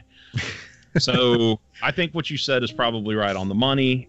Uh, but like I said, I, it it also leads me to suspect that maybe he's not as important as he may appear to be. Um, there are some people that have this belief that uh, by the time Dany gets to Westeros, he will be king and he will have already uh, gotten rid of Cersei. I do not believe that. I mainly don't believe that because if you go back to Cersei's prophecy, what does it say she's going to be overthrown by? A queen, younger and more beautiful. Yeah. All right. Well, Aegon's a dude, so that's out. I mean, I, mean, I think granted, it's a, not pretty all the interesting prophecies are like beat for theory, beat, though. but it's like that would be a pretty that would screw a lot of things up though like just as far as her prophecy goes. Anyway, sorry, you were saying? Well, yeah, but I mean, yeah, I mean, I agree with what you're saying. I haven't read the books, of course, but um, just from my perspective, and plus, George R. R. Martin has pretty much hinted at you're not going to see anything that drastic necessarily in the way that it ends and some of the characters how their Yeah, lives end. At least not in like like the the ultimate payoff. Of, yeah, yeah, You know, like ultimately, yes, this is going to happen to this character. This is going to happen to this character. Yeah. Blah, blah down the line. And you know, granted that, like I said, there are some smaller characters they change with. Like for example, um, at least in the books, Barristan Selmy is still alive, whereas Barristan Selmy in the show, uh, I'm trying to remember. I think it was season five where they killed him. In the where you had the Sons of the Harpy, they rushed him and Grey Worm, and he took down like twelve of them, and then they, you know, the rest of them just kind of rushed in, killed him. right, yeah. So like that's another one. I mean, it's, there's not a lot to say about that one. Uh, I will say this: that's one of my favorite characters as far as the books goes. I kind of didn't like to see him go like that, but at the same time, it's like depending on what they basically, you know, you have him. They kind of gave Jorah his arc, which I'm kind of okay with because I don't particularly care for the direction that Jorah goes in in the books, which I really don't want to get into because it's too much of a headache. Uh, it is basically kind of how it went in the show, where he and Tyrion get sold into slavery, but it meanders a bit. So yeah. Anyway, sorry. Continue. No, no, that's that's pretty much all I had to say about that particular character. I mean, is there is there anything else as far as anything huge? That's about it. Uh, yeah. And I think that's a good jumping off point to kind of move into just the remaining books and, you know, maybe what main points I think are locked for the book ending, for example. And I think we need to I think we need to kick off this with before you get into how you think they're going to actually go. What's your theory as to why it hasn't been released yet? Well, nice pregnant pause. Let everybody drink it in. Uh, and I want to say, I hope, by the way, I, I love this theory. You've told yeah, me this before. Cool. Step right over me. well, I don't know when you're talking. When I start talking is usually when I'm talking. But anyway, as I was saying, nice pregnant pause. Let everybody drink it in. I want to start by saying I hope to God, not even just my God, any other potential gods, maybe some of H.P. Lovecraft's elder gods, you know, the tentacles and missing eyes, all those kind of things. The drowned god, the seven, the stranger, the many faced god, all of them. I hope that I'm wrong about this. I hope you're right. I hope to God I'm wrong about this. But I have a certain theory as to why maybe we haven't had a book yet. And um, it's basically this. Okay. Uh, it's a known fact that George R. R. Martin writes his books on an old I can't remember the exact specifics, but like an MS DOS word processor. So, you know, for all points and purposes, the kind of uh, remember back when you actually like there was computers and there were word processors, you know, as opposed to you know just like Microsoft Word being on a computer. Yeah. I suspect some of your listeners were literally not alive for this, but oh well, here we go. Anyway, he writes his books primarily on that. That has always been his chosen method. An unholy part of me believes that part of the reason that we are sitting here waiting nine years later for a book is because at some point that ancient mid 80s or so machine finally bit the dust and took with it probably, I don't know, two, 3,000 pages worth of manuscript. and that he just threw his hands up in the air and said, you know what? Screw it. the show guys can finish the story. I'm done. I'm worth literal millions now. Whatever. I love that so much. I love that he. I love to think that he didn't back up anything like on a hard drive or something, like on a separate one. You know. Well, you know, I mean, elderly people and technology. uh-huh. um, example: writing all your stuff on an ancient piece of technology to begin with. But yeah, yeah. So you know, again, hopefully I'm wrong, but I just kind of try to put myself in that position, like what I would do if that happened to me, and I think that might would just snap me. I'd just be like, ah, yeah, never mind. I'll uh, I'll tell another story. I guess I'm done. Yeah.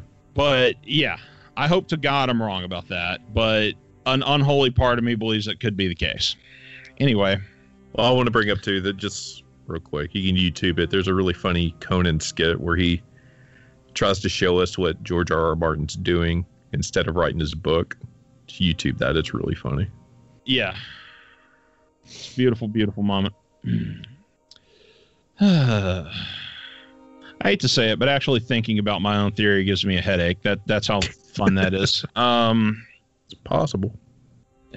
Unfortunately, I mean, hey, it's as good an excuse as literally any of the others, right? My dog Just ate saying. my homework.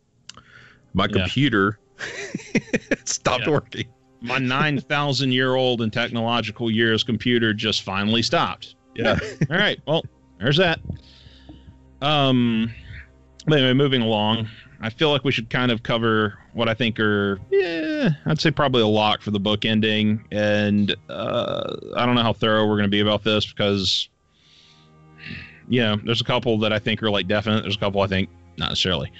Um, but with that in mind, let's get started. Um, I think it's pretty obvious by now Jon is going to be, you know, the son of Rhaegar and Lyanna and the legitimized son of Rhaegar and Lyanna. I think it's pretty apparent that Dany is going to go bat and burn down the entire city. Or, well, in my opinion, she goes tyrant. Some people think she goes crazy, but never mind all that. You get my point. I think she's going to have the late game heel turn. Yeah. The shocking hand over the mouth late game heel turn.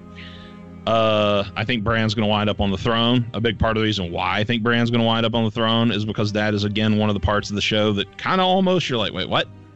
So it's like that had to come from him. You know what I mean? Just like Well, it would be kind of going back to what he said. I think I think him not Mhm. being on the throne at the end would be too big of a jump. Yeah. it, it would yeah it would make and i mean like i said the other thing is in a weird sort of way and i'm not trying to be critical here it's just you know like i said eh, there was a lot of and i think i mentioned this like the first episode but you know i feel like they did kind of like downplay brand significance a fair amount and you know kind of like undersell like the supernatural elements kind of leaving it where we don't really know exactly what Bran is and i think that's why that feels so out of nowhere but it's like I feel like that has to be it because why else would it be the case in the show? Like, I think if they had just been given free reign, just oh no no, just do whatever you want, which I mean they had, I'm sure technically, but still, why would they have arrived at that conclusion? They would have probably gone with something else. So Yeah, there's- I think yeah. it's yeah. That's a great that's a great point actually. Yeah, there's no way they would they would have gone with something that obscure. Because I mean like, they you 'cause, know, like- if you gave me carte blanche, I wouldn't have picked it. yeah, And I say that as somebody who's okay with it. yeah. but I'd still it's not what I would have done. I, I assume it's probably not what you would have done. And Hmm. anyway, sorry, continue. No, it was just I'm basically repeating what you just said, and that you know the show didn't build him up enough. You didn't have as much of a personal um, I mean, literally skipped a whole season. connection Yeah. with him. Yeah, yeah. So, So- it was an odd choice. Yeah, and they kept what was mysterious still pretty mysterious. Like I said, you know, end of the show, still don't quite know exactly what Bran is. And congratulations, we have a demigod. You know, we basically have a demigod on the throne. So even more like, do what now? Okay, huh? Um, let's see. Trying to think. I, I do think it is a lock that, in some regard, a dragon will go rogue.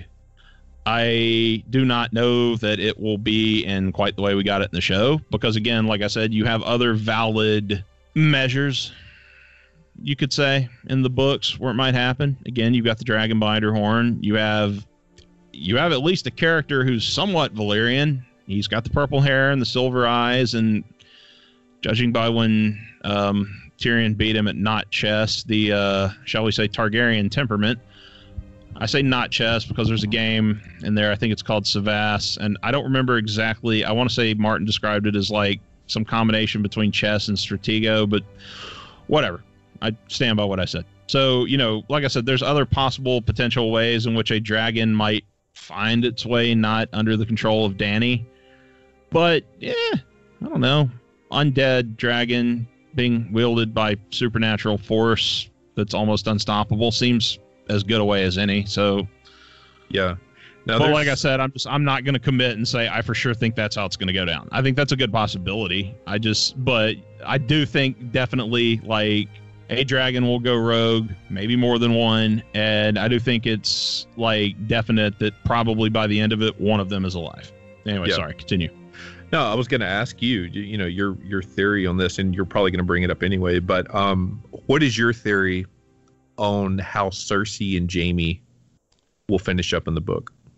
I feel like I might have covered this in an earlier episode, but eh, it's worth restating. Um, I do not think it will go the way it went in the show. Um, Yeah. Maybe the end points in the sense that they wind up in the rubble, but Well, I guess that's what I meant as far as their their is death. laid in the books. More specifically, like I said, you have the Valonqar prophecy. The Valonqar prophecy, which actually, hey, well, I left that out, but we'd already talked about it before, so it didn't seem worth working into that segment. But point is, with the Valonqar prophecy, again, you have that final little bit, and I can't remember the exact wording, so I'm paraphrasing here. But and the Valonqar will wrap his hands around the, your throat and choke the life from you. That's the third part of Cersei's prophecy. The first part being all your kids will die. The second part being you'll be overthrown by a younger, more beautiful queen.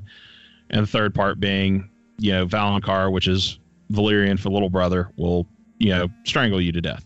Yeah. Okay. Well, uh, the first part, you know, we got that. We got her being overthrown by a, you know, a younger, more beautiful queen, theoretically. Um, and again, like I said, true to Greek tragedy and everything, you have that whole element where she's going about making this happen without realizing, like in her attempt to make it not happen, she's further forcing it. In her mind, that's going to be Tyrion. Uh, in the, but you know, the reality is she's actually further alienating herself from Jaime.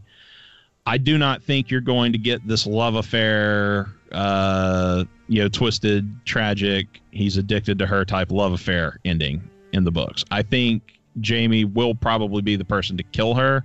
I think Yeah. it will be a conscious choice. And then probably five or 10 seconds after that, he'll die himself. I Mhm. suspect that will happen, you know, kind of in the roundabout sort of way like what you got in the show.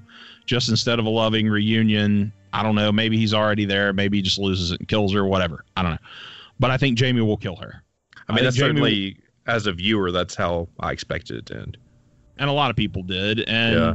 you know like i said i'm i guess kind of the odd man out in that. But when they didn't bring the valonqar into it i knew right then and there that was not what we were getting. Because it was literally it's like three seconds of dialogue. It's like it's not like you needed to cut it for time. You could have had that in there if that's what you were aiming for. And they didn't do it. You know they Mhm. instead kind of went with the tragic love affair like he's addicted to cersei story.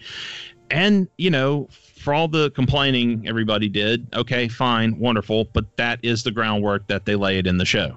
So you can't get them for not being true to what they set out to do. You know what i mean? It wasn't like just complete it wasn't Out something that was just completely oh yeah it wasn't just off the wall out of nowhere you know turn or anything. You know that's that's what they set up and that's how it went. Hmm. sorry pause for a minor water break there. Um the other thing I think is like a definite lock for it is uh Clegane Bowl. Mm-hmm. The Mortal Kombat stage. Dare you? now, having said that, uh, actually, that's another nice difference that I kind of forgot to mention. Um, as of the book so far, uh, Sandor Clegane has not officially made a reappearance. There's a certain scene somewhere where you see this, where they meet this guy who, I don't remember the character's name, but uh, the kind of show stand-in version of him was the one that was played by Ian McShane a couple of years ago. Um, in the episode where they brought the hound back. You may recall this. Yeah. And um, there's a grave digger, and I'm trying to remember who sees him. Might have been REM or somebody else, but uh, point of matter, somebody gets a look at him, and it says just enough about him to suggest that, like, okay, yeah, that's totally the hound. Like he's, you know, retired from combat. He's, you know, joined up with, you know, this religious faction or something like that, and is trying to just li- live a peaceful life. So I suspect all that will come about, you know, including bringing him back into the mix, probably in some violent way because of some violent action, and leading ultimately to him versus Gregor Clegane, hopefully in as epic a fashion as the show gave us. but you know, you you got your work cut out for you on that one, Martin. So yeah, I really think that's a moment in the show that a lot of people kind of brush over for some reason. I mean, maybe not, but just oh, they were too busy being pissed off at absolutely nothing. Brent, why could we notice the good things? I was sitting there sorry, going, go that's like one of the. I mean, I didn't read the. Once again, you know, I didn't read the books, but I mean, just from watching the show, I was like, that's the most epic setting for a battle I've ever seen. Well, and on top of the, I don't know if I'd go with all time. It's up there maybe, but Well, I mean, yeah, but on top of that, at least, especially in the Well, show, TV like I said, and I already said this elsewhere, but worth repeating, it's one of the few, maybe one of the only freaking times in this story where you get a nice epic battle between this character who hates this guy, you know, like this bad guy and this mm, maybe not squeaky clean good guy, but you know what I mean, a protagonist and an antagonist who legitimately hate each other, square off and do battle. Yeah. And you know, ends with both of them dying, but still it's like it's one of the only times where you actually get that. You know, here's the person who wronged this person and they get to fight. hmm You know, not they get killed off in some other, you know, twisted way, not this, not that. Nobody pulls a lever for hungry dogs. They fight and then they die. So I mean, yeah. arguably, he's. I mean, I don't know. There probably is somebody else, but somebody that actually gets that accomplishes their goal. in the show to kill him. I mean, you know, I mean, there's not you can't Yeah, say I that mean, about a lot of characters. Granted, it's I at the mean, behest of his own life, but he does accomplish it. Yeah, you mean, he- he does They go it, diving yeah. through that. Yeah, they go diving through that wall into the fire, and you know he goes, but it you know he takes him with him. And again, you know, that- like I mentioned, the important character moment for him, where it's like he hates him more than he fears fire. You know, yeah, it's just like that final, just like nope, this is the thing's most important to me. Boom. Anyway, sorry, continue. because that's one moment in the show that you know I guess I would like to hear that is different in the books. Is you know shortly before that, you know when he's with Arya, you know I would have really liked to see Arya have seen Arya and uh, Cersei in another scene together at least. I mean, at least see each other. You know, Mhm. I think kind of missed out on a pretty cool moment with that, but I under I guess I understand why they did it, but Arya's another one of those. I kind of don't know exactly what you're going to get with her in books. I do think the whole, you know, murder of the Frey family that'll probably come up in some regard. I will say the uh, the Frey pie incident in the book Yeah. already has happened. It happened in a different way.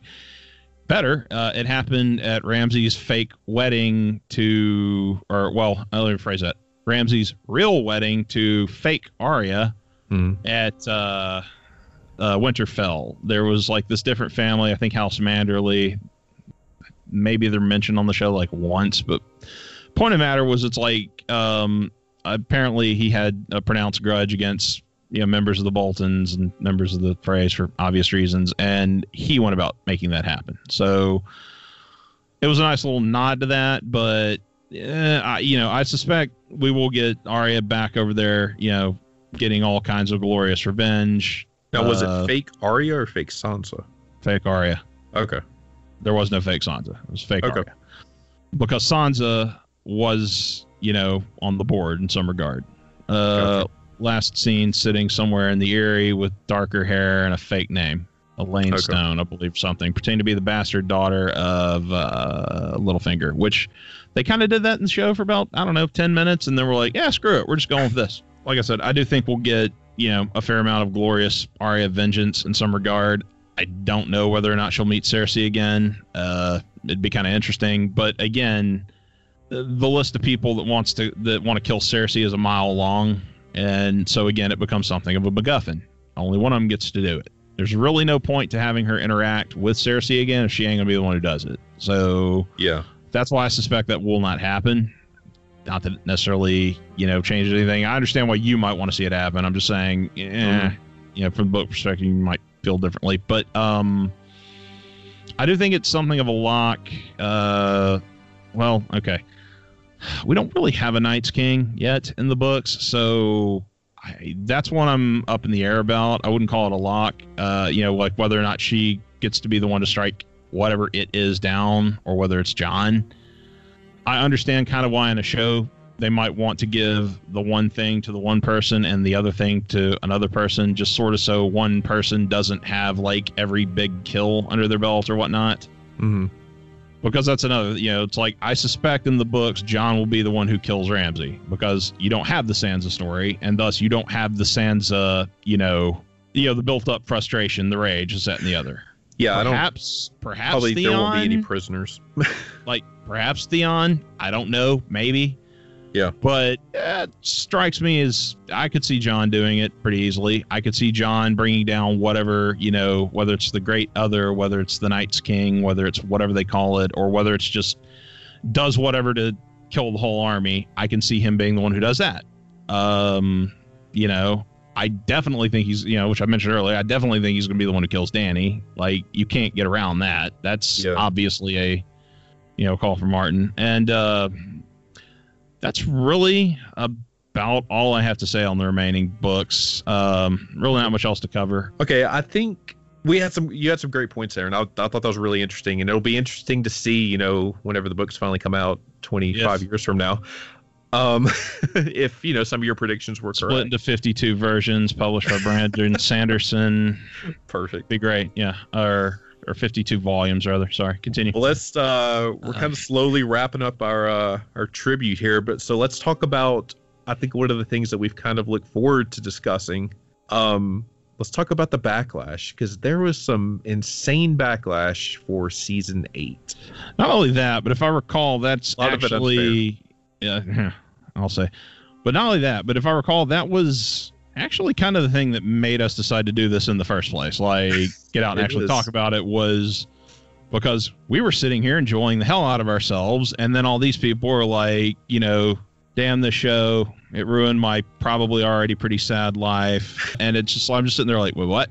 I, Yeah, and I- that was the greatest friggin' dragons, zombies, all this other sh What the? F- anyway, sorry. Go ahead. Well, it was kind of like what you just said. I mean, it was a situation where you know you and I would usually always discuss Game of Thrones episodes once they ended. I mean, going back several seasons, but season Yeah. eight, I we would always text each other right as probably it's like- over. 2012 ish, I guess. Yeah. maybe yeah, or maybe before, but yeah. We, No, we would I always you on the second. Yeah, you start on the second season. So anyway, sorry. Go ahead.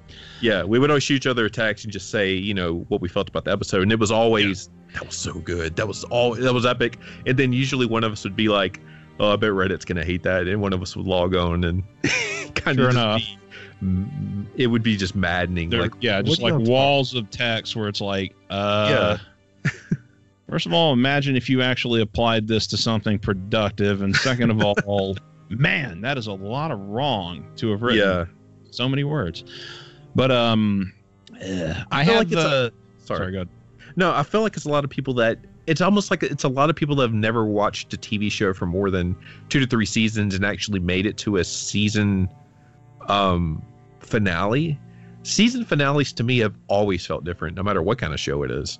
Um Well, I sometimes wonder if part of it's just not, just at least a little bit like I'm mad that the show is going off the air. Like, yeah. so by itself, it's like you're kind of sort of hyping yourself up for something, and it's like, okay, there's no way it's possibly going to hit your expectations. Here we are, which I mean, there's a little bit that which we'll get to, but I, uh, it's kind of funny you mentioned that because I've had this weird theory before, um, specifically revolving around fans of A Song of Ice and Fire and um, Game of Thrones, which is adapted over the years. It's like kind of first my thought was that maybe George R. R. Martin ruins fiction for people. Like once you've read it and you know up is now down, twists, turns, zigging where other people zag, etc. You know, like you go and you read just regular fiction and it's like, eh, ass isn't the same. Blah, blah, blah. like maybe that's what happened. And then, and as I kept going, it kind of occurred to me, I don't really think it's that he ruins fiction for people. I think it's that he ruins certain people for fiction. Like after a point, like their, like it's their wiring, not, you know, just all fiction. Like they just like, I, I can't read anything anymore but this.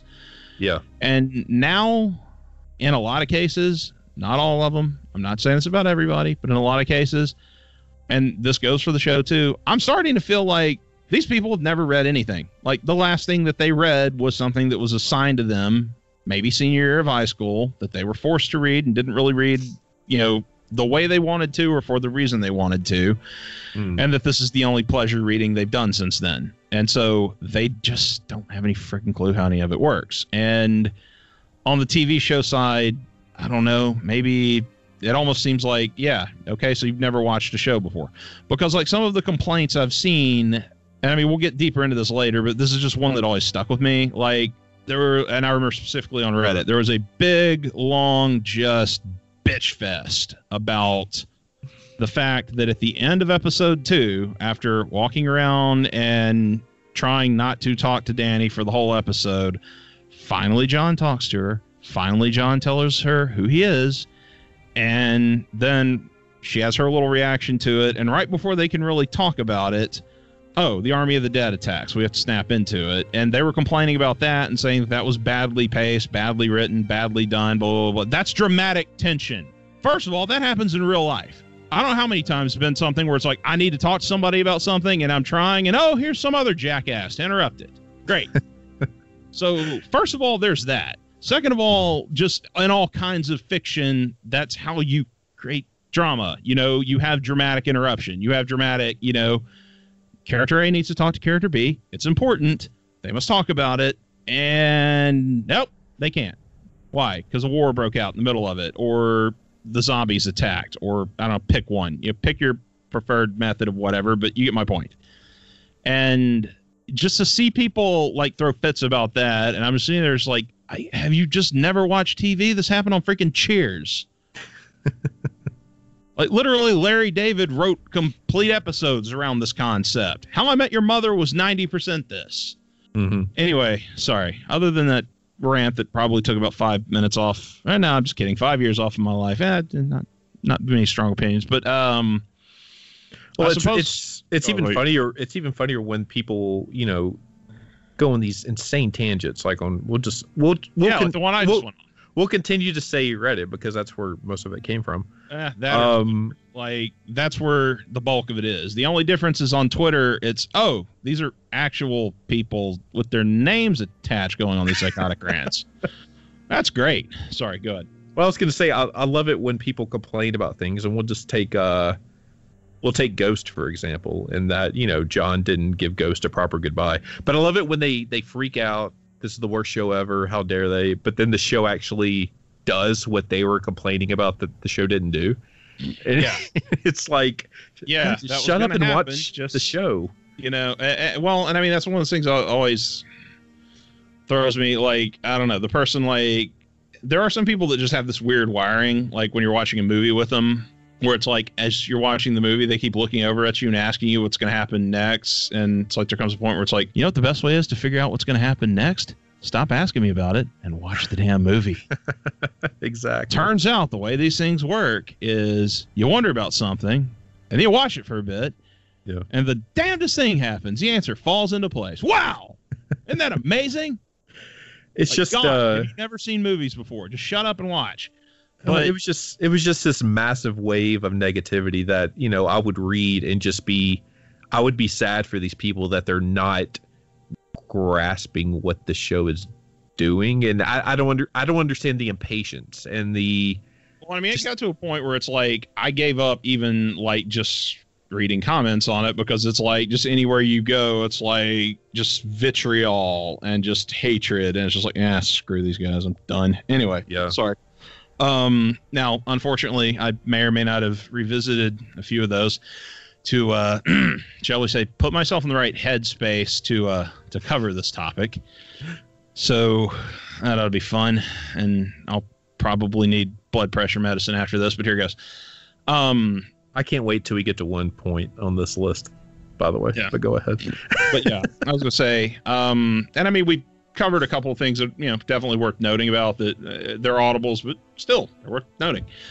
Um, but this is one that's kind of a big thing for me, and um, I he's probably not listening to this episode because I actually spoke to him about this, and he said he had not watched Game of Thrones. But uh, there's a teacher at our alma mater, one uh, Brian Otbrook. You remember him, I'm sure yeah I like Yeah. Brian something that always stuck with me and I, I like i said i straight up reached out and told him about this because it all came back you know to my mind kind of when this was all happening. I was thinking i was like where did the oh yeah that was from him. He had mentioned in like senior english was that in general american audiences cannot handle tragedy. And i don't remember what specifically he used an example but i think like i think at the time like you had had maybe like the romeo and juliet that had come out and probably a year or two previous. You obviously had Titanic, you had a couple other things, and it's like no matter what it was, if it had a tragic ending, that's fine, but it also had something to soften it at the end, and it was always you know softened in some way. And he said basically that the reason that that's done, and that the reason that a lot of times you don't get tragedy nowadays, just like original tragedy, if you will, is basically because American audiences really can't handle tragedy. Yeah. And I was thinking about that a lot and was like, boy, did he ever nail it. Because that, I think, is one of the big reasons for one of the big complaints here. Just that a lot of people, they say they can handle it, they say they get it, but it's like, I don't know how many people have looked at this, you know, epi- like just the finish and everything and said, that wasn't bittersweet at all. That was bitter. That was horrible. That was blah, blah, blah. And it's like, that was the definition of bittersweet. If you don't think that was bittersweet, you don't know what bittersweet is. That was extremely bittersweet. It's like, yeah, uh, believe me, there are ways it could have gone that would have been very much bitter, bitter, and you think you're Yeah. mad now, you Yeah. know. Well, like I said, you know, shout out to him because he's the one who actually made me think of that, and that's that's a great great point. Yeah, I'm glad you Yeah. brought that up. That's And- interesting. I'm going to call an audible here real quick. Something else that I kind of noticed just um, in the last handful of months, um, I was reading the book Pet Sematary around the time that the remake which absolutely none of you should go see or bother with because it sucks. Came out, Yeah. and mm, kind of more or less to overcome a certain childhood fear I had of the original movie. It's like, no, I'm going to get through it. I'm going to read this book. Hey, Michael, do you know Yeah. a movie that should have seen instead? ruining my point. A, a movie by Brett uh, by Brent freaking Lowry. That's what they should have seen. What? What? Brent, tell me. Suspiria. We'll get to that later. All right, go ahead. But but yeah, no, absolutely, definitely see Suspiria. He's right. also see that other movie that I mentioned about him ruining my point. It's good. it's good yarn. Three hours. Anyway. Um. Oh yeah, Pet Sematary. Uh, but something I'd never really thought of and kind of noticed while reading that was part of the way that, for example, Stephen King and a lot of horror in general gets away with technically having what you might call tragic endings in the long run is they make the main characters just a little bit dislikable. Sometimes overtly, like think Friday the 13th, something like that. Yeah. But like in the case of like, you know, uh Pet Sematary, like I said, it's kind of a great example, you know, it's not that they're it's not that the you know main character's a bad guy necessarily, but there's just enough of an edge about him that there's something about him that's a little bit dislikable. And it's like I think there's a certain art in writing characters that are, you know, like making them just a little bit dislikable because that makes it easier to stomach when Mhm. it comes to fantasy. I mean, not, not, not fantasy, sorry. Uh, when it comes to tragedy. And that's, you know, when you actually kind of break this down, this is more pure tragedy where, oh no, you do like these characters and bad things are going to happen to them. And again, could it have been that big uh, of a surprise? How did the first season end or the first book? You know, they killed the main character. So here we are. Yeah, Red but Wedding all the way through, you know. But at the same time, if a lot of people, it seems that they didn't, but if a lot of people paid attention to the show and Yeah. I guess the books too, all these characters are very much shades of gray. I mean, I I wouldn't really classify anyone in the show that's just I mean, there's 100% definitely the characters that are straight up 100,000% evil, but Yeah. yes, there's like even the characters that are good have that little bit of edge to them, which Sure. I think we've talked about, you know, a little before. It's like there's nobody who's just like a squeaky clean, like, oh no, you know, valiant, good hero, not a bad thing to say about him. The closest you have to that probably is Ned, and even Ned's not fully that, but yeah. you know, but I mean, but as I said, you know, and I mean that's the thing, and that's what I think a lot of people couldn't really grasp. It's like this was a tragedy. It was a proper tragedy, a Shakespearean, you know, and Greek level tragedy, and that's you know, and even it had its bittersweet, or you know, bitter the bittersweet pit yeah, parts to it, but that's you know, like I said, what I think a big part of it that people need to remember, and I think that's why a lot of people had kind of a bad reaction. Um, worth noting, I just thought this was kind of something we should point out. Just a small list of other masterpieces that, judging by the reaction to this, people absolutely wouldn't like if they read them, despite what they all say. Because I guarantee, if you ask like a whole lot of these people, like, "Oh, what do you think of Shakespeare?" Oh, oh, he's oh, he's awesome. Uh, okay, cool. What do you what did what did you think of Oedipus Rex, uh, Antigone? Oh, oh, masterpiece, wonderful, right? No, you didn't. You didn't think that because you've never read them. Because if you had, you would have had the exact same reaction you had to this. Because, like, you know, those are straight up tragedies. A lot of Shakespeare, you know, you have Romeo and Juliet. Look at what happens in Romeo and Juliet. That's straight up tragedy. Uh, you have King Lear. You have Macbeth. Macbeth is actually. It was kind of interesting because I remember seeing somebody who wrote like a big old long wall of text on Reddit explaining like how the show messed up Shakespearean tragedy, and they sort of used Macbeth as an example, and it's like Macbeth is practically Dany, you idiot. Like Yeah. it was just so far. Like it was somebody who didn't know enough to actually know enough, who was you know had a lot to say on it. And it was just like they were just saying, you know, they were actually like inadvertently making like the point I'm making now by being so wrong about what they thought they knew. Like Mhm. it, and you know, like I said, just talking, you know, with Shakespeare and everything, it's like, no, a lot of these are very, you know, they're tragedies, and you know, they're unsatisfying. And as it turns out, that's what tragedy is supposed to be. It's supposed to make you sad. You know, it's supposed to make you unhappy about what happens to the main characters. Like that, it's bittersweet is kind of the only thing that you know makes it palatable to some degree. Sure. Uh, if you have anything, I guess, to say about that, you well, know, I mean, that's go just ahead, that's but- just the key to any kind of dramatic storytelling. I mean, I, I, don't know what people thought they were getting into when they started watching Game of Thrones, and yeah, especially well, again, particularly like you said, when we go through like the list of like, well, what happened to all these other people? Oh, okay, yeah, yeah. Well, it's just gonna go swimmingly. Did you did you really make it through season one and think that yeah, this was gonna be like a, you know, a typical mm. G-rated fantasy, everyone well, lives happily ever after ending? I mean, I, I don't get it. And that's actually a good springing point. Um, because I sat down, you know, had a lot of time to think about this because I was bored, I guess. And I kind of broke it down into what I think are kind of the subsets of the fandom. And these are not just the fandom period, but the subsets of the fandom that are unhappy with it. And gonna kind of just work through those real quick if you don't mind. Um, the first set, and I gave them a little bit of an interesting name here. Uh, I think you'll enjoy this. I called them, and I quote, the incest Disney ending types. the people that full on believed we were just going to get a nice, incestuous romance that ends with Jon and Dany sharing the throne. I, hell, I don't know. Maybe they'll make another Iron Throne, put it next to the throne.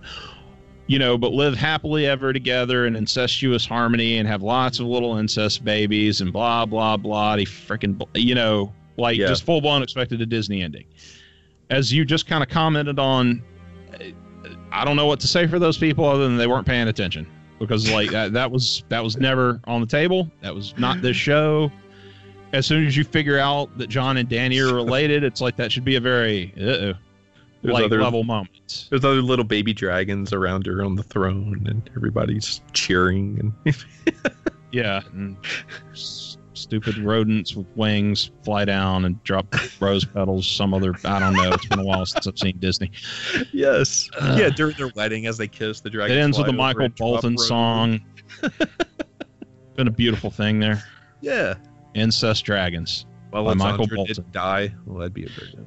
But yeah, um, that so that kind of leads me to my second type, and so well, sorry, circling back to that for a second.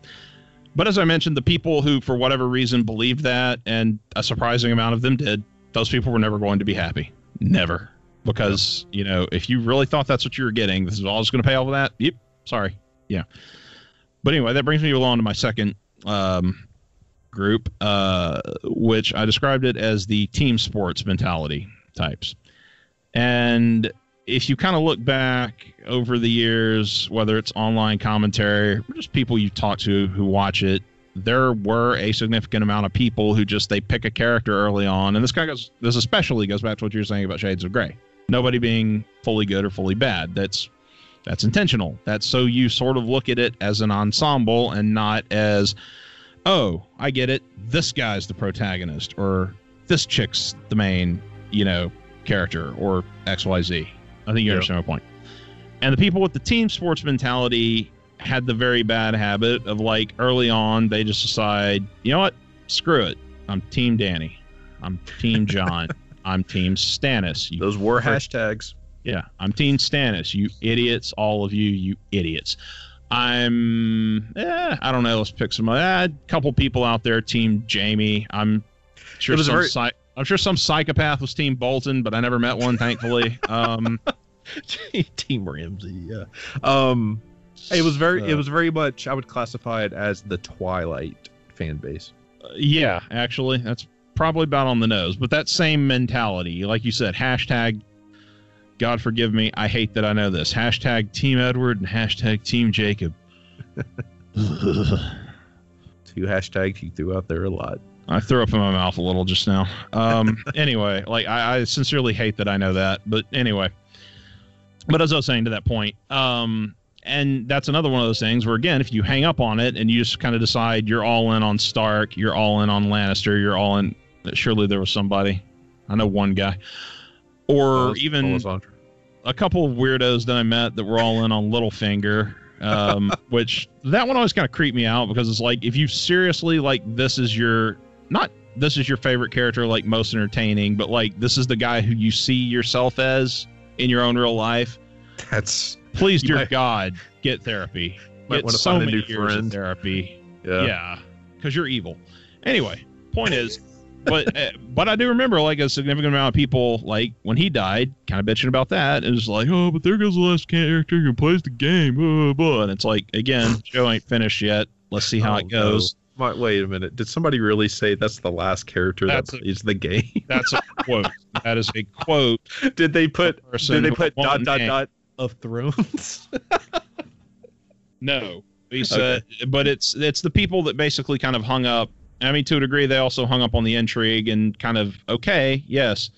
One, there's more intrigue coming, as it turned out, and two, there's more to this than just intrigue.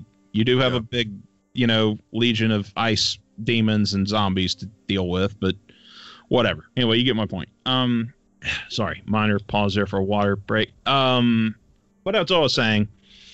I mean, just with those people, you know, if you just decided at some point, like again, and Dany is a perfect example of this, like, oh, I'm Team Dany. Okay, you're especially going to be unhappy, yeah. and a lot of them were. And you know, I have, I swear to you, dude, I saw some people on Twitter that like, we're working on two months after this at this point, and they were still every single day something that was complaining about the creators of the show they had just gone full freaking misery about it. When I say Yeah. misery, that's not just what they constantly live in, which is why they spend all day doing that, but misery as in the Stephen King novel and Rob Reiner movie about the crazed fan. yeah. Like these people are probably a threat to the creators. Like it's that level of are you friggin' kidding me? But like I said, if you went all in on somebody, that's probably how you're gonna feel. You know, uh, hey, uh, it got me to a degree because it's like the person that I sort of you know struck chord most with me was Jon, and Mhm. you know, ultimately he gets you know like we said he lost a crown, but he won his freedom. But it's like you know that was jarring for me at first. You His- know, and we all have was- a little bit of that in us, regardless. But sorry, go ahead. his ending was really really sad. Yeah, I mean, but I got it. But it was it was once again Mhm. very very very bittersweet. I mean, And I mean, ultimately, yes, he gets what he really wanted, but how he had to get there, not fun, you know. Yeah. But um, but anyway, uh, I could rant about that for 17 hours, but let's not. Um, I'll move along to my other little group of fans, which is the um, this is my favorite one. I find a lot of these, and it's interesting. Uh, I have a handful of friends that like majored in, well, they didn't just major in literature, like they went on with it, like, you know, masters in literature, PhD in literature, this, that, and the other. Yeah. And there's a certain amount of psychosis that seems to be brought up in some of them. Not all of them, I'm sure, just, I don't know, the three or four I know apparently, who will look at you and seriously explain to you how much better a story would have been if you just had had this deeply unsatisfying non ending. And there are people that straight up wanted that. Like, go to Reddit, you'll find them. Go to Twitter, mm-hmm. you'll find them. The people, they wanted Jon to be nobody. They wanted Dany not to get to the throne. Well, lucky for them. They wanted everyone to die. You know, just, oh, yeah, no, the walkers will just kill everybody. Or, you know, oh, you know, it'd be great. It's like Cersei won or, or, or Littlefinger or blah, blah, blah. And it's like, Well, what do you it's just like what do you people wow you must never be happy because everything must suck because nothing would be dumb enough to do that but anyway sorry go ahead but it seems like that would have that would have made people even more furious. But I can I can in a way see where they're coming from to an extent. I mean, I'm, I've always drive over there and strangle you with your microphone cord well. I oh mean, my with god with no no no no with not not with this but with Hmm. with films in particular i i do enjoy this type of ending sometimes um with the you give a me show- a deep a, a truly deeply unsatisfying non-ending ending by all means kick one out because i don't know that i've ever actually seen one um no country for old men is a similar one that doesn't count um that's more abrupt though it's not well that's true that's true I mean, I Um, see what you mean, but it's like still everything is like all the boxes are checked. You know, i think everything comes to a um, conclusion. i'm maybe kind of tying in the whole cut to black with non-ending and maybe that's not fair um okay, yeah, I'm definitely not speaking of like the Sopranos ending. Like, okay okay I'm okay, okay. speaking of like, I'll give you a perfect example, and evil wins i mean no, even worse. Uh, in advance. I'll apologize to the audience and I'll apologize to you. We're going to talk about Blade Runner 2049 for a second. I had about a 30 minute long argument over that movie with. And I love Um, so did I. Saw it with you. Yeah. And literally, that's easily for me like one of the top five, maybe one of the top three movies the last 20 years, maybe longer. So for what it's worth, I, I Yeah. give that my full ringing endorsement. I think you do too. Oh, absolutely. That said, I had about a 30 minute long argument around Thanksgiving or Christmas, somewhere around then at that time. A friend of mine came into town and in tow was his ex. Um, I did not particularly see eye to eye with his ex, you could say. And his ex was a and I know this because she broke it out trying to win the argument, and I was sitting there thinking, "Oh, look at me, a lowly person with a screenwriting degree Can- my belt, and I don't even have to bring it out to win an argument." Can I just quickly say I love this image of you at the Thanksgiving table arguing with one of your brothers or friends' exes or something, or, Table- girlfriends no. at the time. Yeah. We were in the living room. Anyway, but she basically described she was basically complaining and like running down Blade Runner 2049, and. I'll give for you. It's more paraphrasing, but basically, this is what she wanted to happen. Uh, sorry, quick warning for anybody. Y'all might want to skip ahead a little bit because I'm about to spoil the hell out the ending of Blade Runner 2049. love the way it ended. Yeah. Yeah. Okay. Ultimately, what she wanted to have happened was that the baby actually did die and was nobody. It wasn't the woman who it turned out to be. You know, it wasn't Ryan Gosling anyway, so that didn't really factor in. But she wanted the woman to be nobody. She wanted the baby to have just died. She wanted nothing really to resolve involving, uh, you know, just the overall story and like the central mystery of the story. She just wanted it to not resolve. Like, oh, the baby just died and that was nothing. And here was your three hours for just, eh, I don't know. So, So- she wanted she wanted real life as opposed to a movie. or potential yeah kinda. And i just looked at her and i said and i think that was my exact quote. I said so to clarify what you wanted was a deeply unsatisfying non-ending where you just waste about two hours and 49 minutes of the entire audience's time just so old harrison ford or old Deckard could find out by the way uh, your kid died i guess anyway sorry. Back to vegas with you Fade that's what you wanted. That's what you think would have been a satisfying ending. That's what you think people wanted. And that's when she started yelling about goalposts moving and blah blah blah and started, you know, pulling out her diplomas and showing me how she was smarter than me and this, that, and the other. And I was just sitting there thinking to myself, cool, I've got one in screenwriting and I still just thoroughly kicked your ass in an argument. But right, whatever. Yeah, yeah. You go you, PhD in genre study. Good luck getting a job, dumbass. Other than that, I have a strong opinion on the matter, but I hope she hears this somehow. Anyway, I do too. I don't like uh, woman. anyway, and again, and I stress this: she's my friend's ex, so yeah. Tell yeah. her. But- yeah. That said, that What's was her name? We're not getting there, but also I don't even remember. Point of the matter was she wanted, like I said, a deeply unsatisfying non-ending, and it's just like, okay, it's funny to me that you're going to school first of all, technically to learn how to tell stories anyway, because that's something you really either you kind of have it in you or you don't. But on top of that, that your takeaway of what is the best story is the non-story, where nothing goes anywhere, and Which we think a lot of people that are complaining about Game of Thrones wanted for some weird reason. it's a subset, but yes, there were people that, you know, like I said, wouldn't it be great if Dany never made it to Westeros? Wouldn't it be great if Jon was this person but never found out and died? Wouldn't it be great if Jon was this person and or wasn't this person at all and it was all just nothing and he just died? Wouldn't it be great if blah blah blah blah blah and it's like, no, that would all be deeply unsatisfying. Those people were going to be unhappy. You know, Yeah. again, not only this, but no show is ever going to end like that. So Yeah. congratulations. Well, I think Um, it definitely um it definitely kind of encapsulates the next point that we had, which was the full on tragedy types. Yes. Um, which we kind of already covered with Eh, I guess degree. satisfying. but yeah. I mean, the people who actually, yeah, I guess we could kind of trample over it, but I mean, you know, the people who I suppose wanted, I guess their ideal version is Jon dies and Dany dies, or because Jon kills Dany, Jon dies. You know, Yeah.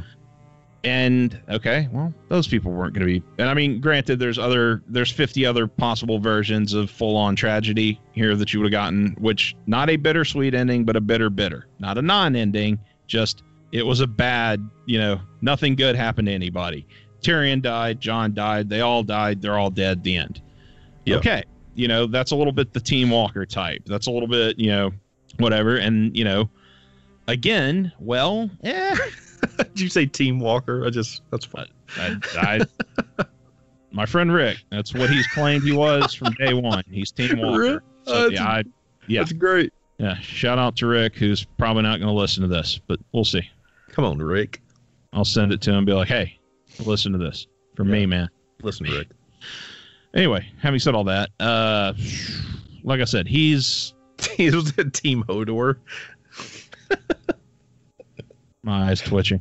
Um, I'm sure, to, uh, surely somewhere out there there was one, but never mind that.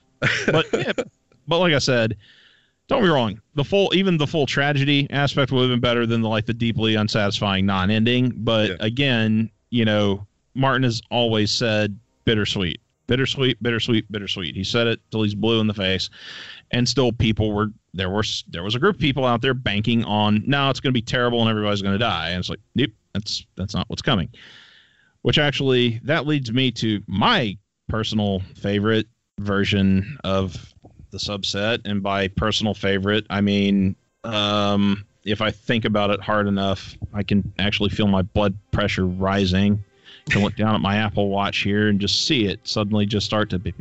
anyway which is the head canon riddled conspiracy theorists Michael, you don't realize how much joy it would bring me to sometimes text you and be like, "Well, I read on Reddit that would have." the, the the the one that I remember last saying is the one where it's like, "Well, uh, Dany's not really dead because her dragon took her to the other priest priestess."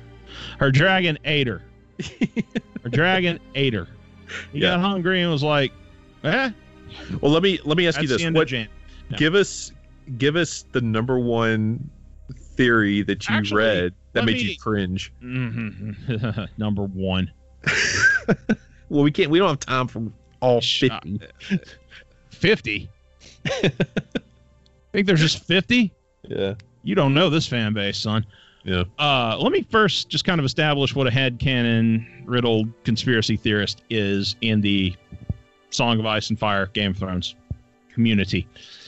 If you go on reddit which i don't recommend you do but if you decide to you know you just really want to kill a couple hours and hate yourself go right ahead. Possibly go to our a song of ice and fire or any of the other many game of thrones you know dedicated subreddits and you will find people and i'm not making it up when i say there are these people out there who have probably written more words on the subject of what they think is going to happen in game of thrones than martin himself has written in the actual canon series Yeah. and usually they're so like psychotically and wildly off the mark that you're just looking at it just like I, how could you get here? How could you arrive at this? You've read the story right? How? Hmm. how have you read the story and come away with this?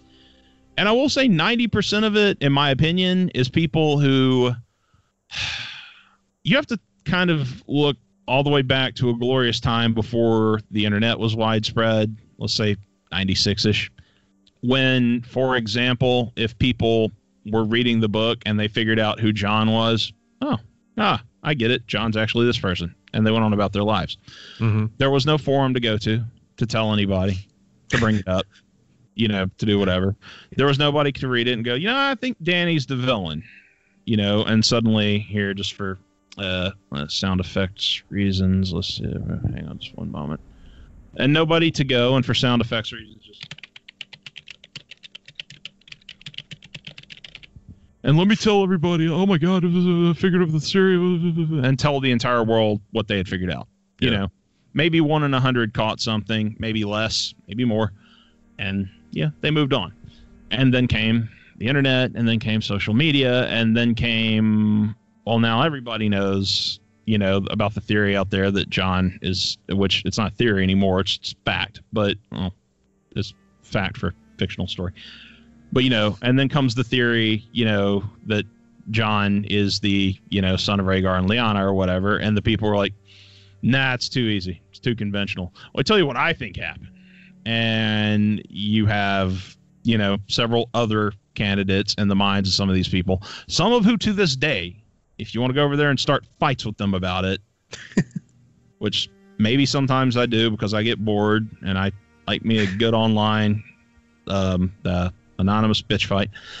Uh, and they're just so easy to wind up. It's it's it's beautiful. Yeah. It's my little chance to play heel.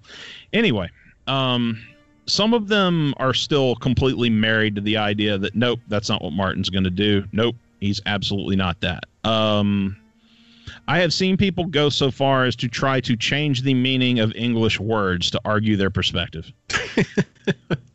I wish I were making that up, but I'm Oh, not. God. I've seen it like where there's something about it. It was it was a Rolling Stone interview where the subject of you know the famous quote unquote dinner that Martin had with the showrunners, uh, yeah. Benioff and or Benioff and Weiss, where after you know they ate, they drank, they made merry, blah blah blah, and at the end he's like, so anyway, who's Jon Snow's mom? And you know they suddenly put him on the spot, and in the interview they ask, you know, and when you ask him that, what do they say? And he said they answered correctly. I remember this specific imbecile saying, well, just cause he said they answered correctly, that doesn't mean that they necessarily gave the correct answer. Yeah. That's the type of person that shouldn't have a driver's license. I'm pretty sure I screenshotted that and sent it to you because it's like my mind turned inside out. I was just like, are you really just trying to like move goalposts? Hell, like, no, no, no. English words don't mean what they mean. Like, what what is this? Yeah. This isn't an argument. This is an insane person. but that was like my personal, like, probably high point or low point. Probably low point, really. As far as just like, I, what am I doing here? I'm done. I'm out. Yeah. Like with with these people because like that's the kind of thing they would do. But you would ask about some of the crazier theories, so uh, I'll kick out five or six just off the top of my head. Um, some are more insane than others, uh, and some are just like, what? Why would you arrive there? Um, one that's kind of always irked me personally. Uh, there was one theory that Jon was the son of Robert uh, Baratheon. Hmm. So first of all, good luck making that make sense in the timeline. And second of all, so let me get this straight. Ned went to all this trouble to hide Robert's son from Robert. Why? you know, Yeah. like it never really like he's not Darth Vader. He would have more than gladly accepted his bastard son. You know, wouldn't have been a big deal. You know, and the product of you know an affair with somebody that he loved, like that, that wouldn't have been a problem at all. Like, okay, that doesn't make any sense. There was another one, and you hear some of these, and it's like, okay, you guys watch too much Star Wars. That was actually one of them. Now that I mention it, Hmm. was the Dany and Jon are twins theory. Oh, okay. The whole thing about that, well, there's a couple things, but here's one. Uh, Jon's about three years older than Dany, Hmm. at least in the books. I, I don't. In the show, remember everybody's kind of like vaguely late teens, early twenties.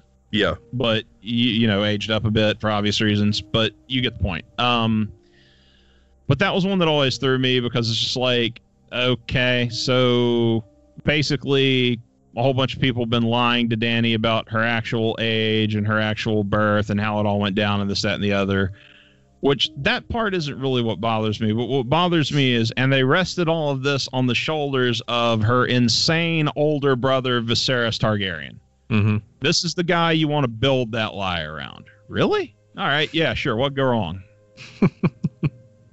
so that was one of the ones I always thought was especially stupid just because of that. And again, just you know, like I said, you can just tell that this person's like, got it. You just watched Return of the Jedi and got on Reddit. Understood. Yeah. He created an account. Here you But go. But again, you know, like I said, and that's where a lot of this comes from. It's that mentality of like, I'm going to try to outthink and outtwist uh, Martin. But uh, let's see. I'm trying to think if there's any other ones. Um, that are especially egregious. A lot of them run together after a point because a lot of them are just variants, like ver- you know, variants upon variants upon variants of like initial stupid theory that just Mhm. turns everything so inside out that you're just like, uh, okay. Um, I think if we really want to get technical, the dumbest theory I have ever heard in my entire life was the. T- you okay over there? I was just laughing because I'm just like, I cannot wait for this. Yeah. Uh, well, I hope If you're seated. If this is the dumbest, yeah. The time traveling fetus theory. what? Okay, this I haven't heard this one. The time traveling fetus theory. Oh. Oh, you haven't heard it? Who's Rookie. fetus? It- It's going to be painful for me to recreate this, but here goes anyway. Create it, just Not create it, just having to actually say the words that are about to come out of my mouth Yeah. onto a microphone, which then goes out to the internet. Mhm. But here go, and I don't have much of a filter anyway, so that's that's impressive. But here goes. This is Michael's theory on Game of Thrones. The hell it is! I'll punch you. I will fight you. All right, go ahead. some psychopath or comedic genius. I'm not really sure which because you never really know what's serious and what's not. Yeah. At least with some of this crap. Conjured up a theory, had something to do with this. Okay, you know how like during the first season, something something, only death can pay for life, Drogo's being some kind of witchery or other black magic effery is going on and you know, Dany loses her baby. You recall this, right? Yes. Okay. The theory is that the fetus didn't die, but was sent back in time about, I don't know, 20 some odd, 15 some odd, 30 some odd years into the womb of Joanna Lannister, the wife of Tywin Lannister, Hmm. which she then gave birth to and died, bringing the world Tyrion Lannister. and making Tyrion some sort of long lost Targaryen somehow sent back through time to So Dany would be Don't Tyrion's mother, Yeah, sure. technically. Why the hell not? and again, it's one of those where it's like Somebody's been watching too either this person, either this person is a comedic genius, the likes of which we will never see as far as satir- uh, like as far as satirical stuff goes, and Yeah. boy, did they just work everybody, or it's the dumbest thing I've ever heard in my entire life. If they meant it, it's the dumbest thing I've ever heard in my entire life. If I'd have to. that was comedy, well, well done, bravo. yeah. That sounds like it something. Yeah, that sounds like something that somebody made up, praying that somebody would grasp onto it. And I think it won Theory of the Year in the subreddit, so that ought to tell you something. Oh, but oh, no. but the thing is, it's like even if that person meant it as satire, a large amount of people didn't take it as satire, which yeah. should terrify you a little and keeps me up at night. Let's um let's talk about one of the other really stupid things that happened, and it was the And here comes the blood pressure again. Go ahead, sorry. and it was a good chunk of the people that we just talked about the people that you know weren't satisfied with the ending hated season 8 blah blah blah but people that actually had the gall to go online and create a petition asking hbo to redo season 8 the gall, the gall of these entitled, these stupid sons of these evil little monstrous. i, I don't disagree that they would f- sit down and write out a petition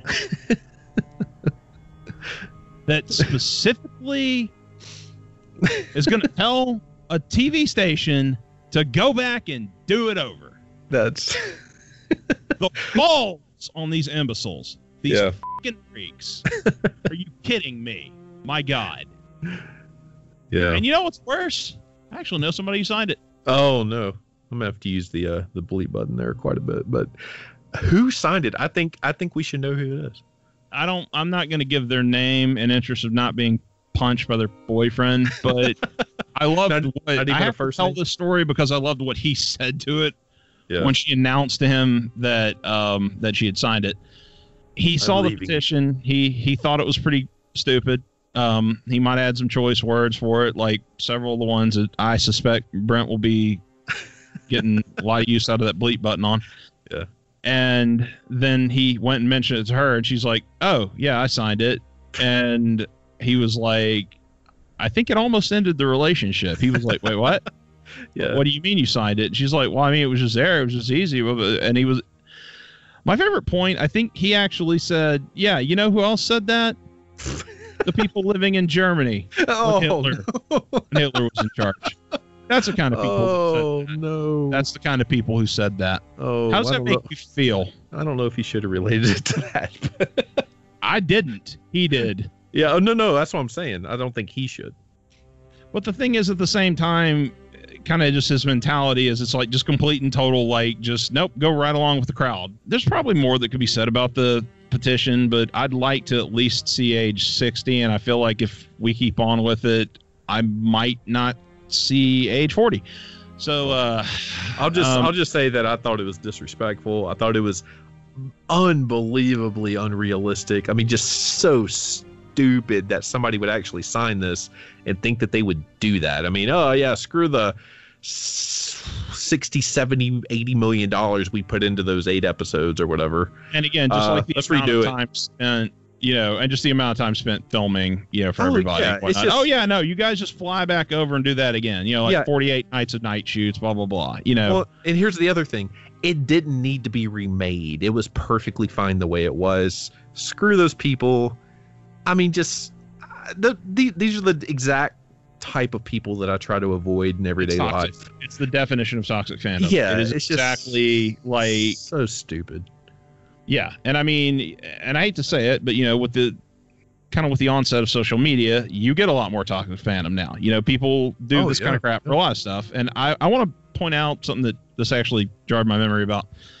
There was sort of like a weird attempt at this over the Last Jedi. We won't get into how we feel about Last Jedi right now, whether you liked it, whether you hated it, whatever. Just just I, I remember that petition. Yeah. yeah. and my favorite thing about it was Seth Rogen just like totally just kind of called the dude out. Like it didn't catch fire the way this did, and was just kind of like, right. So, honest question here: How exactly do you plan to go about this? And just kind of kept trying to get the guy to answer. And it's like he gave just like vague non-answers because obviously he had no friggin' idea what he was going to do or how it was going to happen. Yeah. But it's like this reminded me of that. But the only difference is it's like this time enough morons actually thought, yeah, that sounds great. Let's go with that. And I was just like, wow, okay. It was Um, ridiculous. So I don't know. I think Yeah. we said probably all we could say about that without actually start prob- naming people.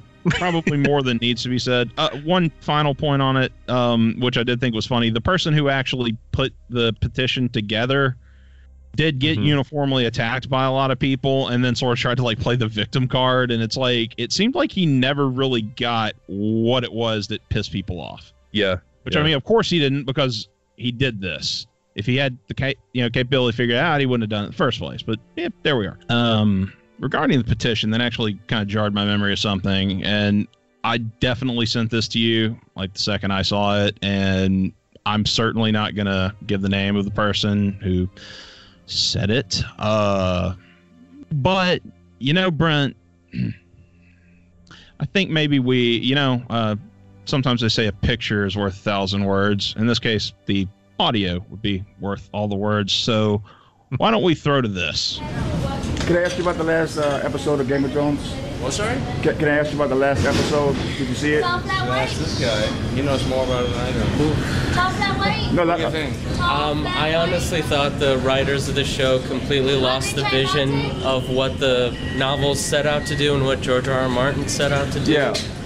And I think they missed the point of why there was that Oh, instability and sorry. chaos. Uh, I, will, it, will it be a remake? You think? what, sorry? Will it be a remake? Yeah. Will it be what? A remake of the Game of Thrones? I don't think so. I, I, I wouldn't. I would bet on. Yeah, I think um I think that guy's a pretty good spokesperson for everything that we hate about Reddit. He's a spokesperson for a lot of what about what I just hate about people in general, but uh, I mean, as we covered the, and it's funny to me because for whatever reason, it seems like Nikolaj Coster Waldau. I don't know why it is that he's the one that attracts all these freaks, but it seems like every time I turn around, he's the one who is getting accosted, you know, by the fan. Like there's a video of him specifically. You know, like nobody runs up to Kit Harington. Nobody ever sees Emilia Clarke. I guess she's probably good at that. I don't know. You know, you don't you don't see somebody running up to Sansa and whichever Jonas brother she's married to, I think, or whatever. Arya would probably knife him, which would be great. But yeah, they're actually. but who do they pick? But Yeah. but poor Nikolaj Coster Waldau, otherwise known as Jaime. And I mean, just to me, just kind of particularly like hand in hand with the petition. You want to talk fa- fan entitlement? Walking up to a guy getting a while he's getting yeah getting his coffee in an airport and just not hey big fan you know whatever playing it off you know being subtle about it but i'm going to go over and i'm going to tell you everything i hate about the show that you just spent nine years making that's Uh. that's my level of entitlement you know there's some- and not only that but wrong yeah. with the guy. There has to be. I mean, I don't know.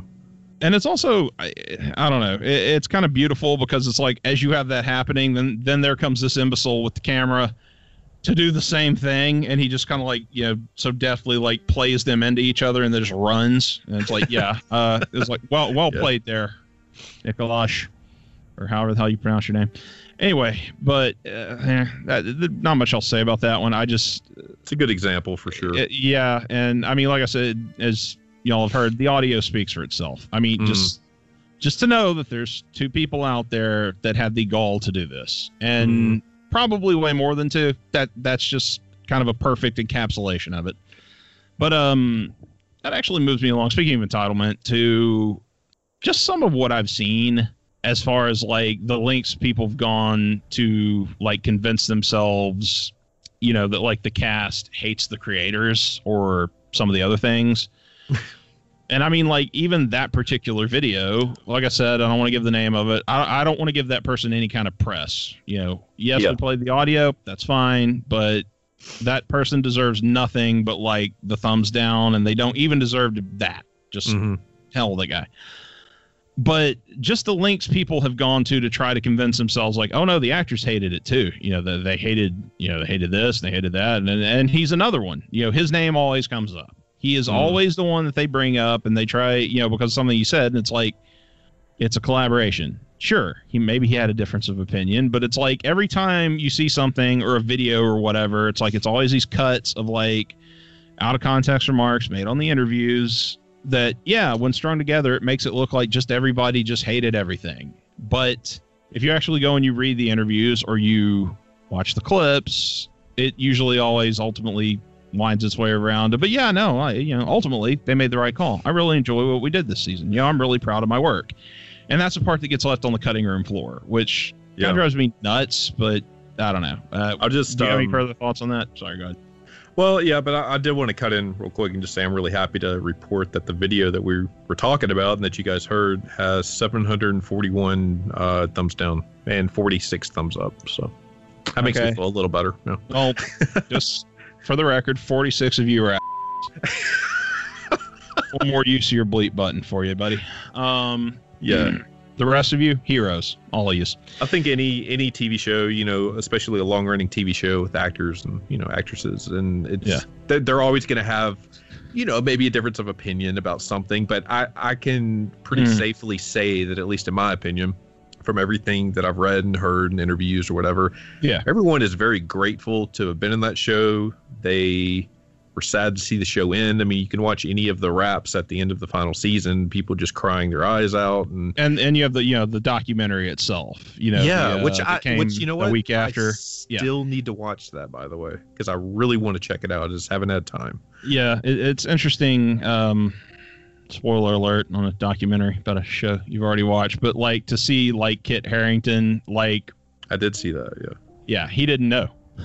yeah, he's reading the script and like while he's reading the script discovers oh oh god i have Yeah. to kill dany oh god Yeah. you know just to see his reaction like at the table read is just like tearing itself up. like just a super much. powerful Mhm. well and you know and like amelia clark like looking over at him just kind of nodding like kind of Mhm. like a smile on her face but like a pained smile like Yeah. you know but like yeah it, it's it's it's a beautiful moment anyway Mhm. um watch that documentary if y'all haven't those of you who are listening to this i for the life of me i cannot think of the name of it right now but it's literally right at the end of season eight like on hbo go it's easy to find so yeah um one thing i do want to say just a final thought on nikolaj coster waldau and I I, just sorry, it's uh Game of Thrones: The Last Watch. okay, there we go. There you go. I plugged it. Watch, watch that, everybody, if you haven't. Yeah. Um, but one thing, last thing I want to say about Nikolaj Coster Waldau, um, and again, this is one of those cases where I have a theory that I hope God I'm wrong about, but I can see this kind of stuff like slowly turning him into like the Alec Guinness of Game of Thrones. Uh, I don't know if you know this or not, but you know Alec Guinness, you know he played Obi Wan Kenobi in Mm. the original trilogy, and famously hated being associated with Star Wars because Yeah. you know I mean he had you know quite the litany of other movies under his belt, and you know was very proud of his Stage- stage actor and everything. yeah, Yeah, and, pretty- and was very proud of his you know work you know his quote unquote real work in real movies as a real actor Dick. Yeah. and um but yeah uh to the point that i remember there was a story where like a kid approached him once and told him he'd seen the movie like over a hundred times or something. He's like oh okay that's nice. Do me a favor kid never watch that movie ever again. I don't think it went quite so dour as maybe i made it sound just now but yeah creative license. Yeah. uh, but there's a part of me that sort of sees, you know, uh, Coster Waldau or whatever the hell is it. There's a part of me that unfortunately sees him possibly becoming, you know, like the guy who, like, you walk up to him and you start to say the words Game of Thrones. He just hands you twenty dollars, like, don't say it. Go get on my Yeah. site. like because you know like i said just the weird sort of like that he's sort of become like the poster child for oh no no the actors hate him and also just that he keeps getting approached by creeps like the ones in the aforementioned video so i hope that's not how things go for him but i suspect it might um in the meantime though uh it's kind of like Jake Lloyd, uh, you know, Anakin Skywalker in episode felt- one. That's pretty much what he he's become. So. yeah, he fell to the dark side Yeah. it was bound to happen. Uh, but yeah, uh, and actually, in some late breaking news uh, about the uh, San Diego Comic Con 2019, This happened uh, like an hour yeah. before we started uh, recording. yeah, like literally, I just happened to open, you know, like my news feed, and boom, there it was. Um, apparently, you know, really gonna go out there and face the music. Uh, the showrunners, uh, it's again David Benioff, Dan Weiss, were going to show up at a panel for Game of Thrones for the San Diego Comic Con 2019, which is going on currently, I believe. And at the last minute, they pulled out. Uh, them, uh, Iain Glen, who played Jorah Mormont, Nathalie Emmanuel, who played Missandei, and the director Miguel Sapochnik, who is responsible for.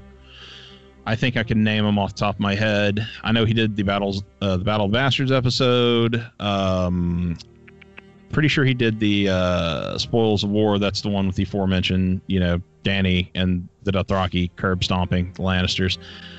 Uh, and he definitely did the Long Night and the Bells. Um, there's probably more that. Oh, he also did Hardhome. I think that was his first like big, you know, introduction. Okay, this guy can handle this stuff well. Yeah. So you know, one of the bigger directors, a couple of cast members, and you know the the creators of the show pulled out at the last moment, and I'm sure there's lots of people over on Reddit right now speculating on why. I hadn't bothered with it today because you know I was busy and have a life and a job and all that kind of stuff. But um,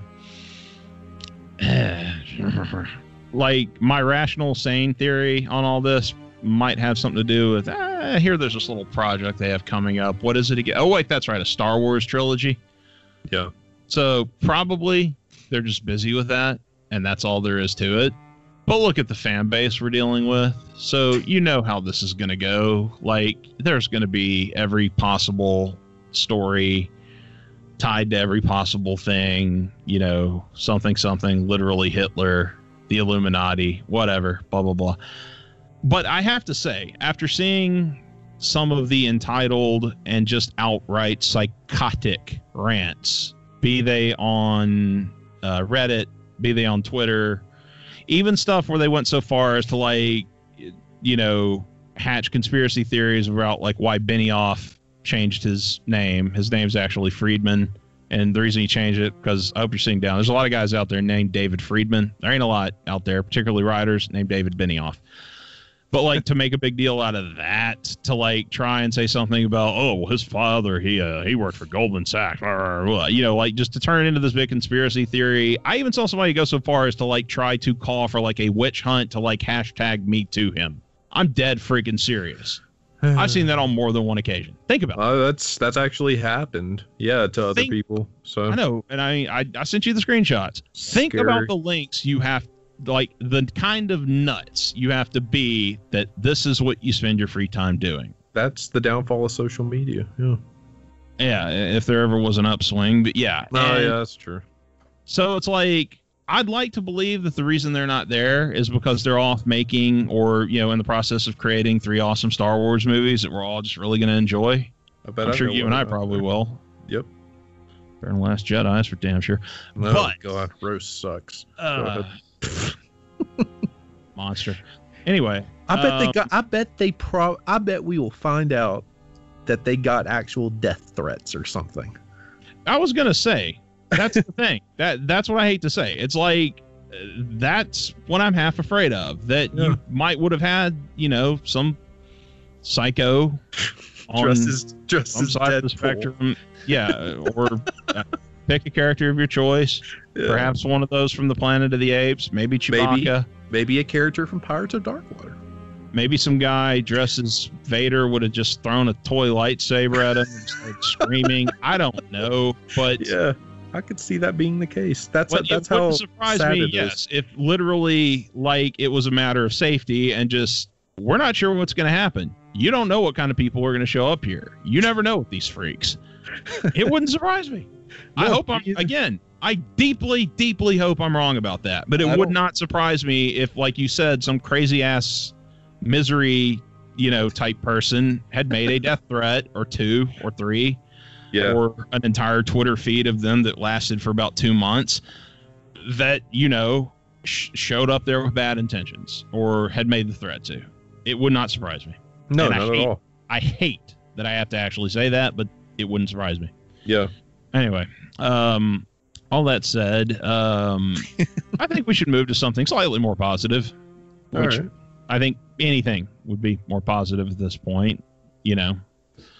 So, but that said, uh, how do you think this show will ultimately be remembered? I think it'll be a show that, I mean, kind of going back to Star Wars. I don't mean to mention that, but Star Wars was kind of the jumping off point for a lot of other space epics, and I hope this is kind of the jumping off point for a lot of other fantasy, uh, adventure shows like this. Think ones that don't The record, Brent's never seen Star Trek, apparently. Anyway, continue. Well, no, so well by fantasy I mean more of a you know the medieval type of fantasy, not not necessarily. No, and from the looks of what you've got, like coming down the hatch, as far as like Amazon shows go and whatnot, it might be. We've got the Wheel of Time. We've got Uh, Lord of the Rings. The Lord of the Rings, yeah, and I think I think this is the reason for Yeah. a lot of those. I think it'll go down as as being we that. uh, we have The Witcher, worth noting, yeah, which you really need to get around to friggin' playing. It's And only could- one of the best games ever. But yeah, I think you would probably agree that that show would not exist without Game of Thrones. what The Witcher. Yeah, No, The Witcher would not exist without the game. well, yeah, but the show maybe would not have been greenlit in potentially, which I'm, you know, you told me the R-rated form that it's going to be presented as, if not for the success of Game of Thrones. Uh, you're probably right to a degree, but I mean, showing that it it, is actually a video game adaptation. You also have Castlevania, you know, seemingly the Yeah. first ever successful video game adaptation that people actually like, which also is made by Netflix. So, Yeah. you know, there. I mean, there's a lot of factors, but yeah, I would imagine Game of Thrones certainly helps. so you know, yeah I'm yeah, sure it has. I'm sure this. I can already tell from the look of it, it has a budget. Like they're taking it seriously. sure so there anyways might be I, stuff that people disagree with, but it's like, I mean, like I said, you see the picture of like Henry Cavill. It's like, okay, that dressing him up like that cost a pretty penny. So you Yeah. know, anyway, sorry, continue. I think it'll be I think it'll be remembered as you know that I also think it'll be remembered as and it should be remembered as one of the greatest television series to ever hit TV um a series that rivaled any movie any budget that a movie has as far as you know drama and effects and just overall storytelling and Mhm. it's it's one of the best times I've ever had following a TV show, keeping up with, enjoying with my wife, having friends to talk about it with, and I'm truly sad that it's over. And um, I think it paid off. It's one of the best ever, and I'm glad I jumped on board early as opposed to you know being somebody kind of late with it. You got like sucked in like a few seasons ago. Yeah. Yeah, I, I jumped on board right at the beginning of season 2 Mhm. So, uh, yeah, I, I think it's one of the best ever. Ten out of ten. I think it'll live. You know, it'll be. It, it's a timeless series. And one thing I will say uh, to your point on that, I, I definitely don't think this is a show that was ever meant to be marathoned. I know there's a lot of people, you know, who came in like That's four true. or five seasons late and just like, oh yeah, no, I killed the, you know, everything that was left like in the last two weeks. Like, I don't think you'll ever really appreciate it as much if you did that because it is really something that's like each episode needs to kind of digest. Like Yeah. there are Netflix shows where it's almost like you can practically text through a few episodes because it's like, yeah, this is meant to be watched just like in one board Saturday or whatever. And like Game of Thrones is definitely not like that. Uh, Absolutely. my own personal opinion on how it will be remembered, um, to a large degree, mirrors yours. I think we will have a little bit of the Sopranos effect, where there's a lot of people that like might be, you know, bitching and moaning now about it. Mhm. But like, if you catch them ten years down the line and say, you know, what did you honestly think about this? You know, the ending, cetera, blah blah blah. We'll probably tell you, you know, I don't think they could have done it any better. Really, Yeah. I think it was, I think it was perfect, or what have you. I do think that will happen. Um, I think it will probably help when you have books that come along that maybe mirror quite a bit of what we saw. And of course, there will still be the insane part of the fandom that will turn on those books and be like, nah, he just copped out, like copied the show. because of the show. Guy yeah. sucks. He's a hack now. Even though, But, you know, f- those people. Anyway, even you're though going he's to need that bleep button again. Sorry, continue. been writing Winds of Winter for how long? million years. Yes. I said nine million, but yeah, just take off Yeah. the million and nine. Yeah. And and technically, if you, I mean, considering his writing process, might maybe technically longer than that. You know, it's just remember this is what's published, not necessarily Yeah. what's written. But um, yeah, I like I said, I kind of like has to be in the discussion, maybe even for best show ever, just as far as like pantheon of greatness goes. You know, it, it took TV where TV had never been. Yes. And uh, you know, if you'd asked me two years ago, might have would have said where maybe TV will never go. But as I brought up earlier, with a lot of what we got, it's like the bar has been raised. You know, Mhm. you're getting a lot of epic fantasy and just high production value you shows now. It's like it. Yeah. yeah, you're you're not getting like Hercules and Xena anymore. Like, no, no, no. You're getting like super Yeah. budget, real actors, real production values, real talent. You know, like Typically, you know, taken very seriously. Usually has a hard Yes. PG-13 R rating. Yeah. yeah, I, I suspect you'll get like in the case of, as you mentioned with The Witcher, that I would suspect are. I don't really know Yeah. enough about the Wheel of Time to know what we're gonna get there, but I'm assuming if there are punches that don't need to be pulled, they won't pull. 'em. Lord of the Rings, that by itself is a little more by nature kind of PG-13. So, The uh the Wheel of Um, Time's on what what station is that on? Uh, station, nice. Earth station? what network? is Grandpa, Grandpa Brown over here. Um. What station is that on? what station's that? Well, Grab we gonna the- listen. We're gonna the listen to your clicker. pod card after we get home from the from the Golden Corral there. No, Okay, I'm uh, sorry. What network is that on? Mm-hmm, pod cart. Um, uh, it's uh, my brain is not functioning anymore because you're so old. You gave me Alzheimer's. My God. anyway, uh, it is going to be on Amazon. Matter of fact, yeah, a, a, a great many of the things they've been kicking around are going to be on Amazon. There was like a Conan series they were talking about doing. That was going to be on Amazon, and it was No. going to involve Miguel Sapochnik. Apparently, that one fell by the wayside, and I have to say I'm terribly disappointed by that because I I might would have given up a foot for that. I'm just saying. I'm a huge Yeah. Conan fan, and it's like, oh, what? You mean the awesome director from this was gonna? Oh, cool. Yeah, I'll. I'm in. Sorry. Well, we also ahead. have to say, I mean, Amazon Studios also give us the remake of uh Suspiria. Yeah, minor plug for those of you not watching. If you have Amazon Prime, go watch Suspiria. It's freaking awesome. Just put the kids to bed first. Or if you want to send them to many years of therapy, this is a good way to start it. Anyway, yeah. Um, Let's um, I kind of you know talking Also- about how it's going to be remembered. I think um, the, the Emmys is kind of Yeah, I was going to say that was another thing we should definitely bring up. Speaking of recent news, Yeah. 32 Emmy nominations, yeah. breaking the record. So suck it, Reddit. um, also yes. suck it, Twitter. Also suck it, petition signers. All of you, all of you can suck it. The best part is what you you know you had looked up a little more information about it before we Mm. started recording and there's some very specific episodes that are uh, nominated Yes, yes, there are, and uh, I may or may not be opening a page right now to remember exactly which ones. But um, some of Some the of the hated ones- ones from eight according to reddit quote, unquote hate. Yeah. Um let's see. I kind of enjoyed a bit of this just kind of on general principle because just for all this, okay. Directing for drama series. Actually, ironically, Game of Thrones has three nominations in directing for drama series. like it's four like three other shows and three for Game of Thrones. You have uh, Game of Thrones: The Last of the Starks by uh, directed by David Nutter. Um, I'm trying to remember The Last of the Starks, if I recall, wasn't that the in between, like the buffer episode between the Long Night and the Bells? Like the one where the dragon bites it, and sure um let's look it up just for the hell of it. that's that's yeah that's what i'm doing right now i think it's yeah it was between the long night and the bells uh jon and daenerys linked to the south in the wake Yeah. of a costly victory tyrion proposes a compromise which could help to ease tensions So again, one of the most hated episodes according to Reddit, Twitter, and a bunch of psychopaths. That's one. The other one, uh, The Long Night, which was, and I'll still, I'll never get this. I'll die not getting this. One of the ones that was a breaking point for a lot of people. Like, what? No, that's This is- Uh, yeah. But for Miguel Sapochnik and my personal favorite of these, directing for a drama series, Game of Thrones, The Iron Throne, the final episode by David Benioff and DB Weiss. Suck it, Reddit.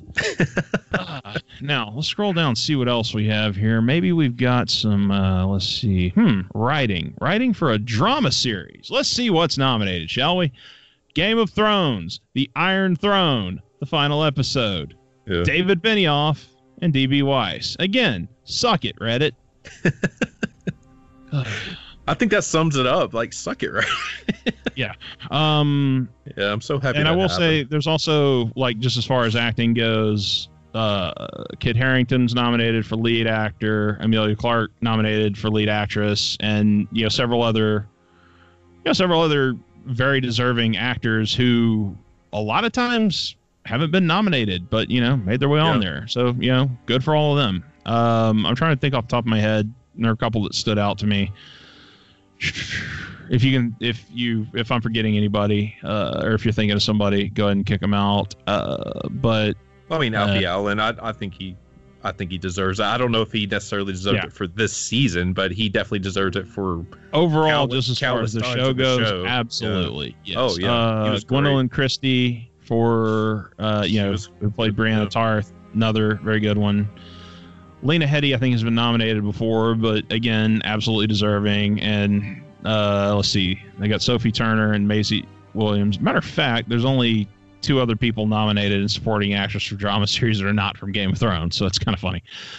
um, uh, if I maybe I shouldn't so, show favoritism here, I'm going to anyway. I sincerely hope that this one here wins. That would be Maisie Williams. I have Definitely. thought since probably season two that she's one of the stronger actors on the show, and that needs to be recognized. Um, As far as supporting actors go, again, you mentioned uh, Alfie Allen, uh, the aforementioned um, man who, for whatever reason, must suffer the wrath of the fans with no social skills, Nikolaj Coster Waldau, and of course Peter Dinklage, who I think has won practically every time he's been nominated. I really kind of hope it goes to Jaime. I don't know that it will. I mean, Al- Alfie Allen would be. There are no bad choices, but that's just my personal opinion. Um, Moving down here, we have, uh, let's see, I'm trying to find where she is. Guest actress in a drama series, and that's where we find a favorite of our host here. Say that name for me, Brent. Hold on. Melisandre. That's not her name, Dillweed. It's her name to me. name is Carice Van Houten. yeah. Anyway, who plays Melisandre on Game of Thrones. Yes. So there's that. Uh, let's see if there's anyone else. Eh, not that I can see. Anyway, uh, blah blah blah. Moving right along. Um, but yeah. So like I said, you had a handful of you know, you have the people that are pretty much nominated every time the show aired, like Dinklage. Yeah, he pretty much always got like nominated for something. I think Lena Headey got nominated quite a bit, but it was interesting to see, you know, a lot of characters or a lot of well, a lot of a lot of the actors, you know, who haven't been formerly, you know, get their just desserts. Yeah. No, absolutely. I mean, I, I think it's very yeah. deserving, and I hope it's definitely recognized. I mean, it should be. I mean, for the work and the time and you know Mhm. the heart that the actors and actresses put into it, it it deserves recognition for sure. And and I am I'm so glad that this happened, kind of like you are, because once again, It's just a nice it. big middle Suck it, finger to like all you little wussies that just threw the fit and you know screamed bloody murder and blah blah blah. It's like, eh, well, there you go. well, let's uh, Also, they're doing Star Wars. I hope you all hate that too. And man, I think I think we've reached a point. I think uh, after four episodes, this is going to come out to about seven or eight hours. We've done what Martin couldn't do. Yeah, we finished it. We're finishing it. We have finished our Quick, cut the mics. to Game of Thrones, and I think we need to just kind of give our closing thoughts here, and um, we'll let you guys go. So I'll I'll let you go ahead, Michael. Um, to sum it up, I mean, what what would you like to finally say about the show? I mean, yeah, kind of feel like I've said enough, all things considered. Um, there's not really there's not much I'll say. It's one of my favorite shows. Uh, like I said, it will it, it continues to be one of my favorite shows. I suspect, you know, if you ask me towards the end of my life, hey, what was one of your favorite shows? It's still going to be very high on that list. Yeah. And um, you know, maybe a nitpick here or two over the years, sand snakes, but really, you know, it got a lot more right than it did wrong. And like you said, just kind of the overall, I mean, a lot of what you said basically covered kind of how I felt. You know, just like I haven't, you know, it's been a long time since I had as much fun and was as invested in a TV show as this. well, that's Maybe that's not the- even ever really like to this degree. And don't get me wrong, it's not that I don't get invested. It's just that this was like this went the extra mile. Anyway, sorry. Continue. Well, that's that's the thing. I mean, I mean, the hours upon hours and hours of us discussing the show, just you and I, much less you know, and everybody else. I mean, Right. Um, yeah, I, the the you know, got- definition of like a water cooler show. Like you, no, you didn't miss an episode, and if you did, you stayed away. Like yeah, you know, that's gonna be missed for me for sure. Um, but I am, I you know, I got to say, I am looking forward to the spinoff. I mean, it's well underway. They're filming it, and um, what, what I mean, what are your thoughts on that as far as you know what you've heard and Hmm. kind of your excitement towards it? well, um, Not a lot's been released, I guess, but the very, I mean, I can just kind of give kind of like the brief bit that I do know. Um, I know it takes place, if I recall, like before the time of the Valyrian Freehold. So, and it basically just focuses on Westeros. So you will not have the dragons and whatnot, and supposedly builds to something to do with the, I guess how perhaps the White Walkers, you know, the true story of like what brought them about. Like Yeah. we saw, you know, in the show, kind of what did it, but we don't know the whole story around that. We just know, you know, that the children of the forest felt the need to do it. We don't really know specifically why, other than the usual mankind has kind of a dickish nature about it. So yeah, that.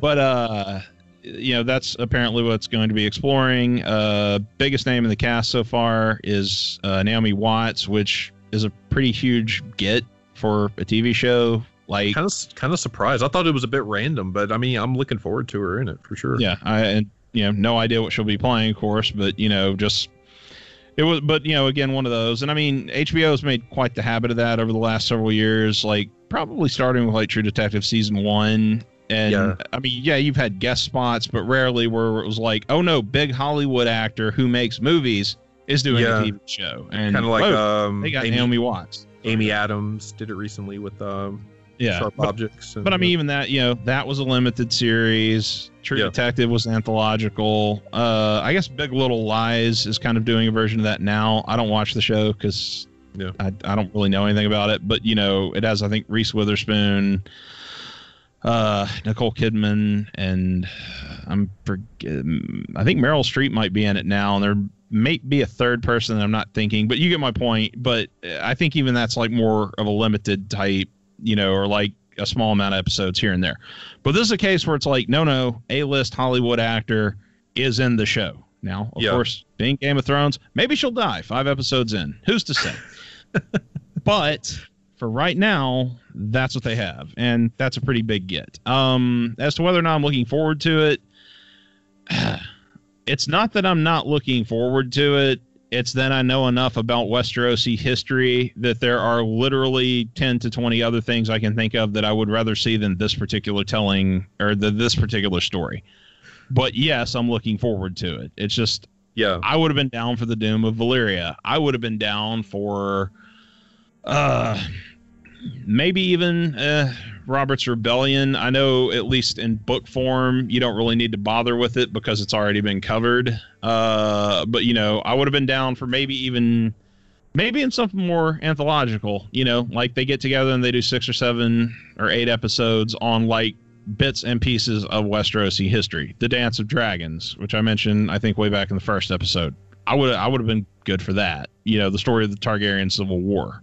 Like Well, the the thing is, I mean, I, I mean, kind of going back, going go, going back to the the spinoff that is um mm, confirmed. I think HBO knows what they have on their hands and the fact that they have the pressure behind Yeah. them to not screw it up. But the thing is, I mean, the last I heard, there were at least two other ones that are being developed or at least talked about. So Right. we don't know anything about those. So maybe you know it covers one of the topics you just mentioned.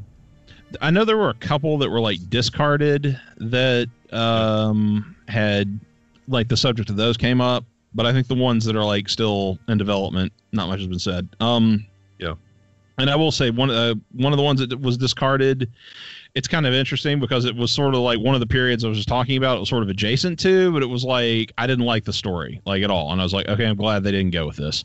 Yeah. But that's another story for never because it's our last episode on this. Um, that said, and I mean, don't get me wrong. To clarify, it's not that I'm not looking forward to it. It's just that you know, like if I was an exec somewhere and said, okay, pick one, it's like uh, this might this would have probably been on the list, but it would have been the first thing I went for. Like Yeah. I would have stuck more with the dragons and like you know stories of the Valyrians and Targaryens. Maybe even just like some of the stuff that you don't even really get to in the story. You know, like the Shadowlands of Asshai. You know, hey, I've got one that Brent will probably like. Maybe a Melisandre origin story, Ooh, I like it, and I'd watch it. and I'd cancel it to make you mad. Anyway, so well the kind of But- sum up you know my, my closing thoughts i guess um i've already pretty much said everything to say about the show just a few minutes Yeah. ago when i i love it um one of the greatest ever we it, it's a- easily. Just just an amazing uh journey as a viewer to follow it. Um and i have thoroughly enjoyed our conversations about it. I'll miss that which we'll still talk about it i'm sure but i mean So, you yeah, know, we don't have to just drop off like yeah oh, well moving it on. was- it was always fun you know as new episodes came out and stuff like that but um which actually that is another thing we have to look forward to with spinoff. We can do that again Oh, hopefully. yeah exactly. So but you know Yeah. here's the thing. We loved it enough that we created four episodes of a podcast about it. And um i've thoroughly enjoyed this podcast. Thank you for uh you know being a guest on it and doing this with me. I think it's worked out very well. Hey no problem. And and unlike uh, certain people we finished what we started. Look at that. Yeah. Yeah. Sorry. it's like a george it's just rude and mean But all right, Anyway. guys, we will uh we'll wrap it up here. And uh thanks for following along. If everybody's you know especially listened to all four episodes, we appreciate it. Um, you can catch you know me and my co-host Eric um every other Friday on the Friday Five podcast. We hope you check that out, and uh we're definitely gonna have Michael back for uh, some more episodes. Mumble something about horror themed episodes. My mild teaser there. Yeah. All right, guys. Well, thanks for listening, and uh, Thanks for having me. yeah, thanks for being here, and um, we love you, Melisandre. No, we don't. Bye.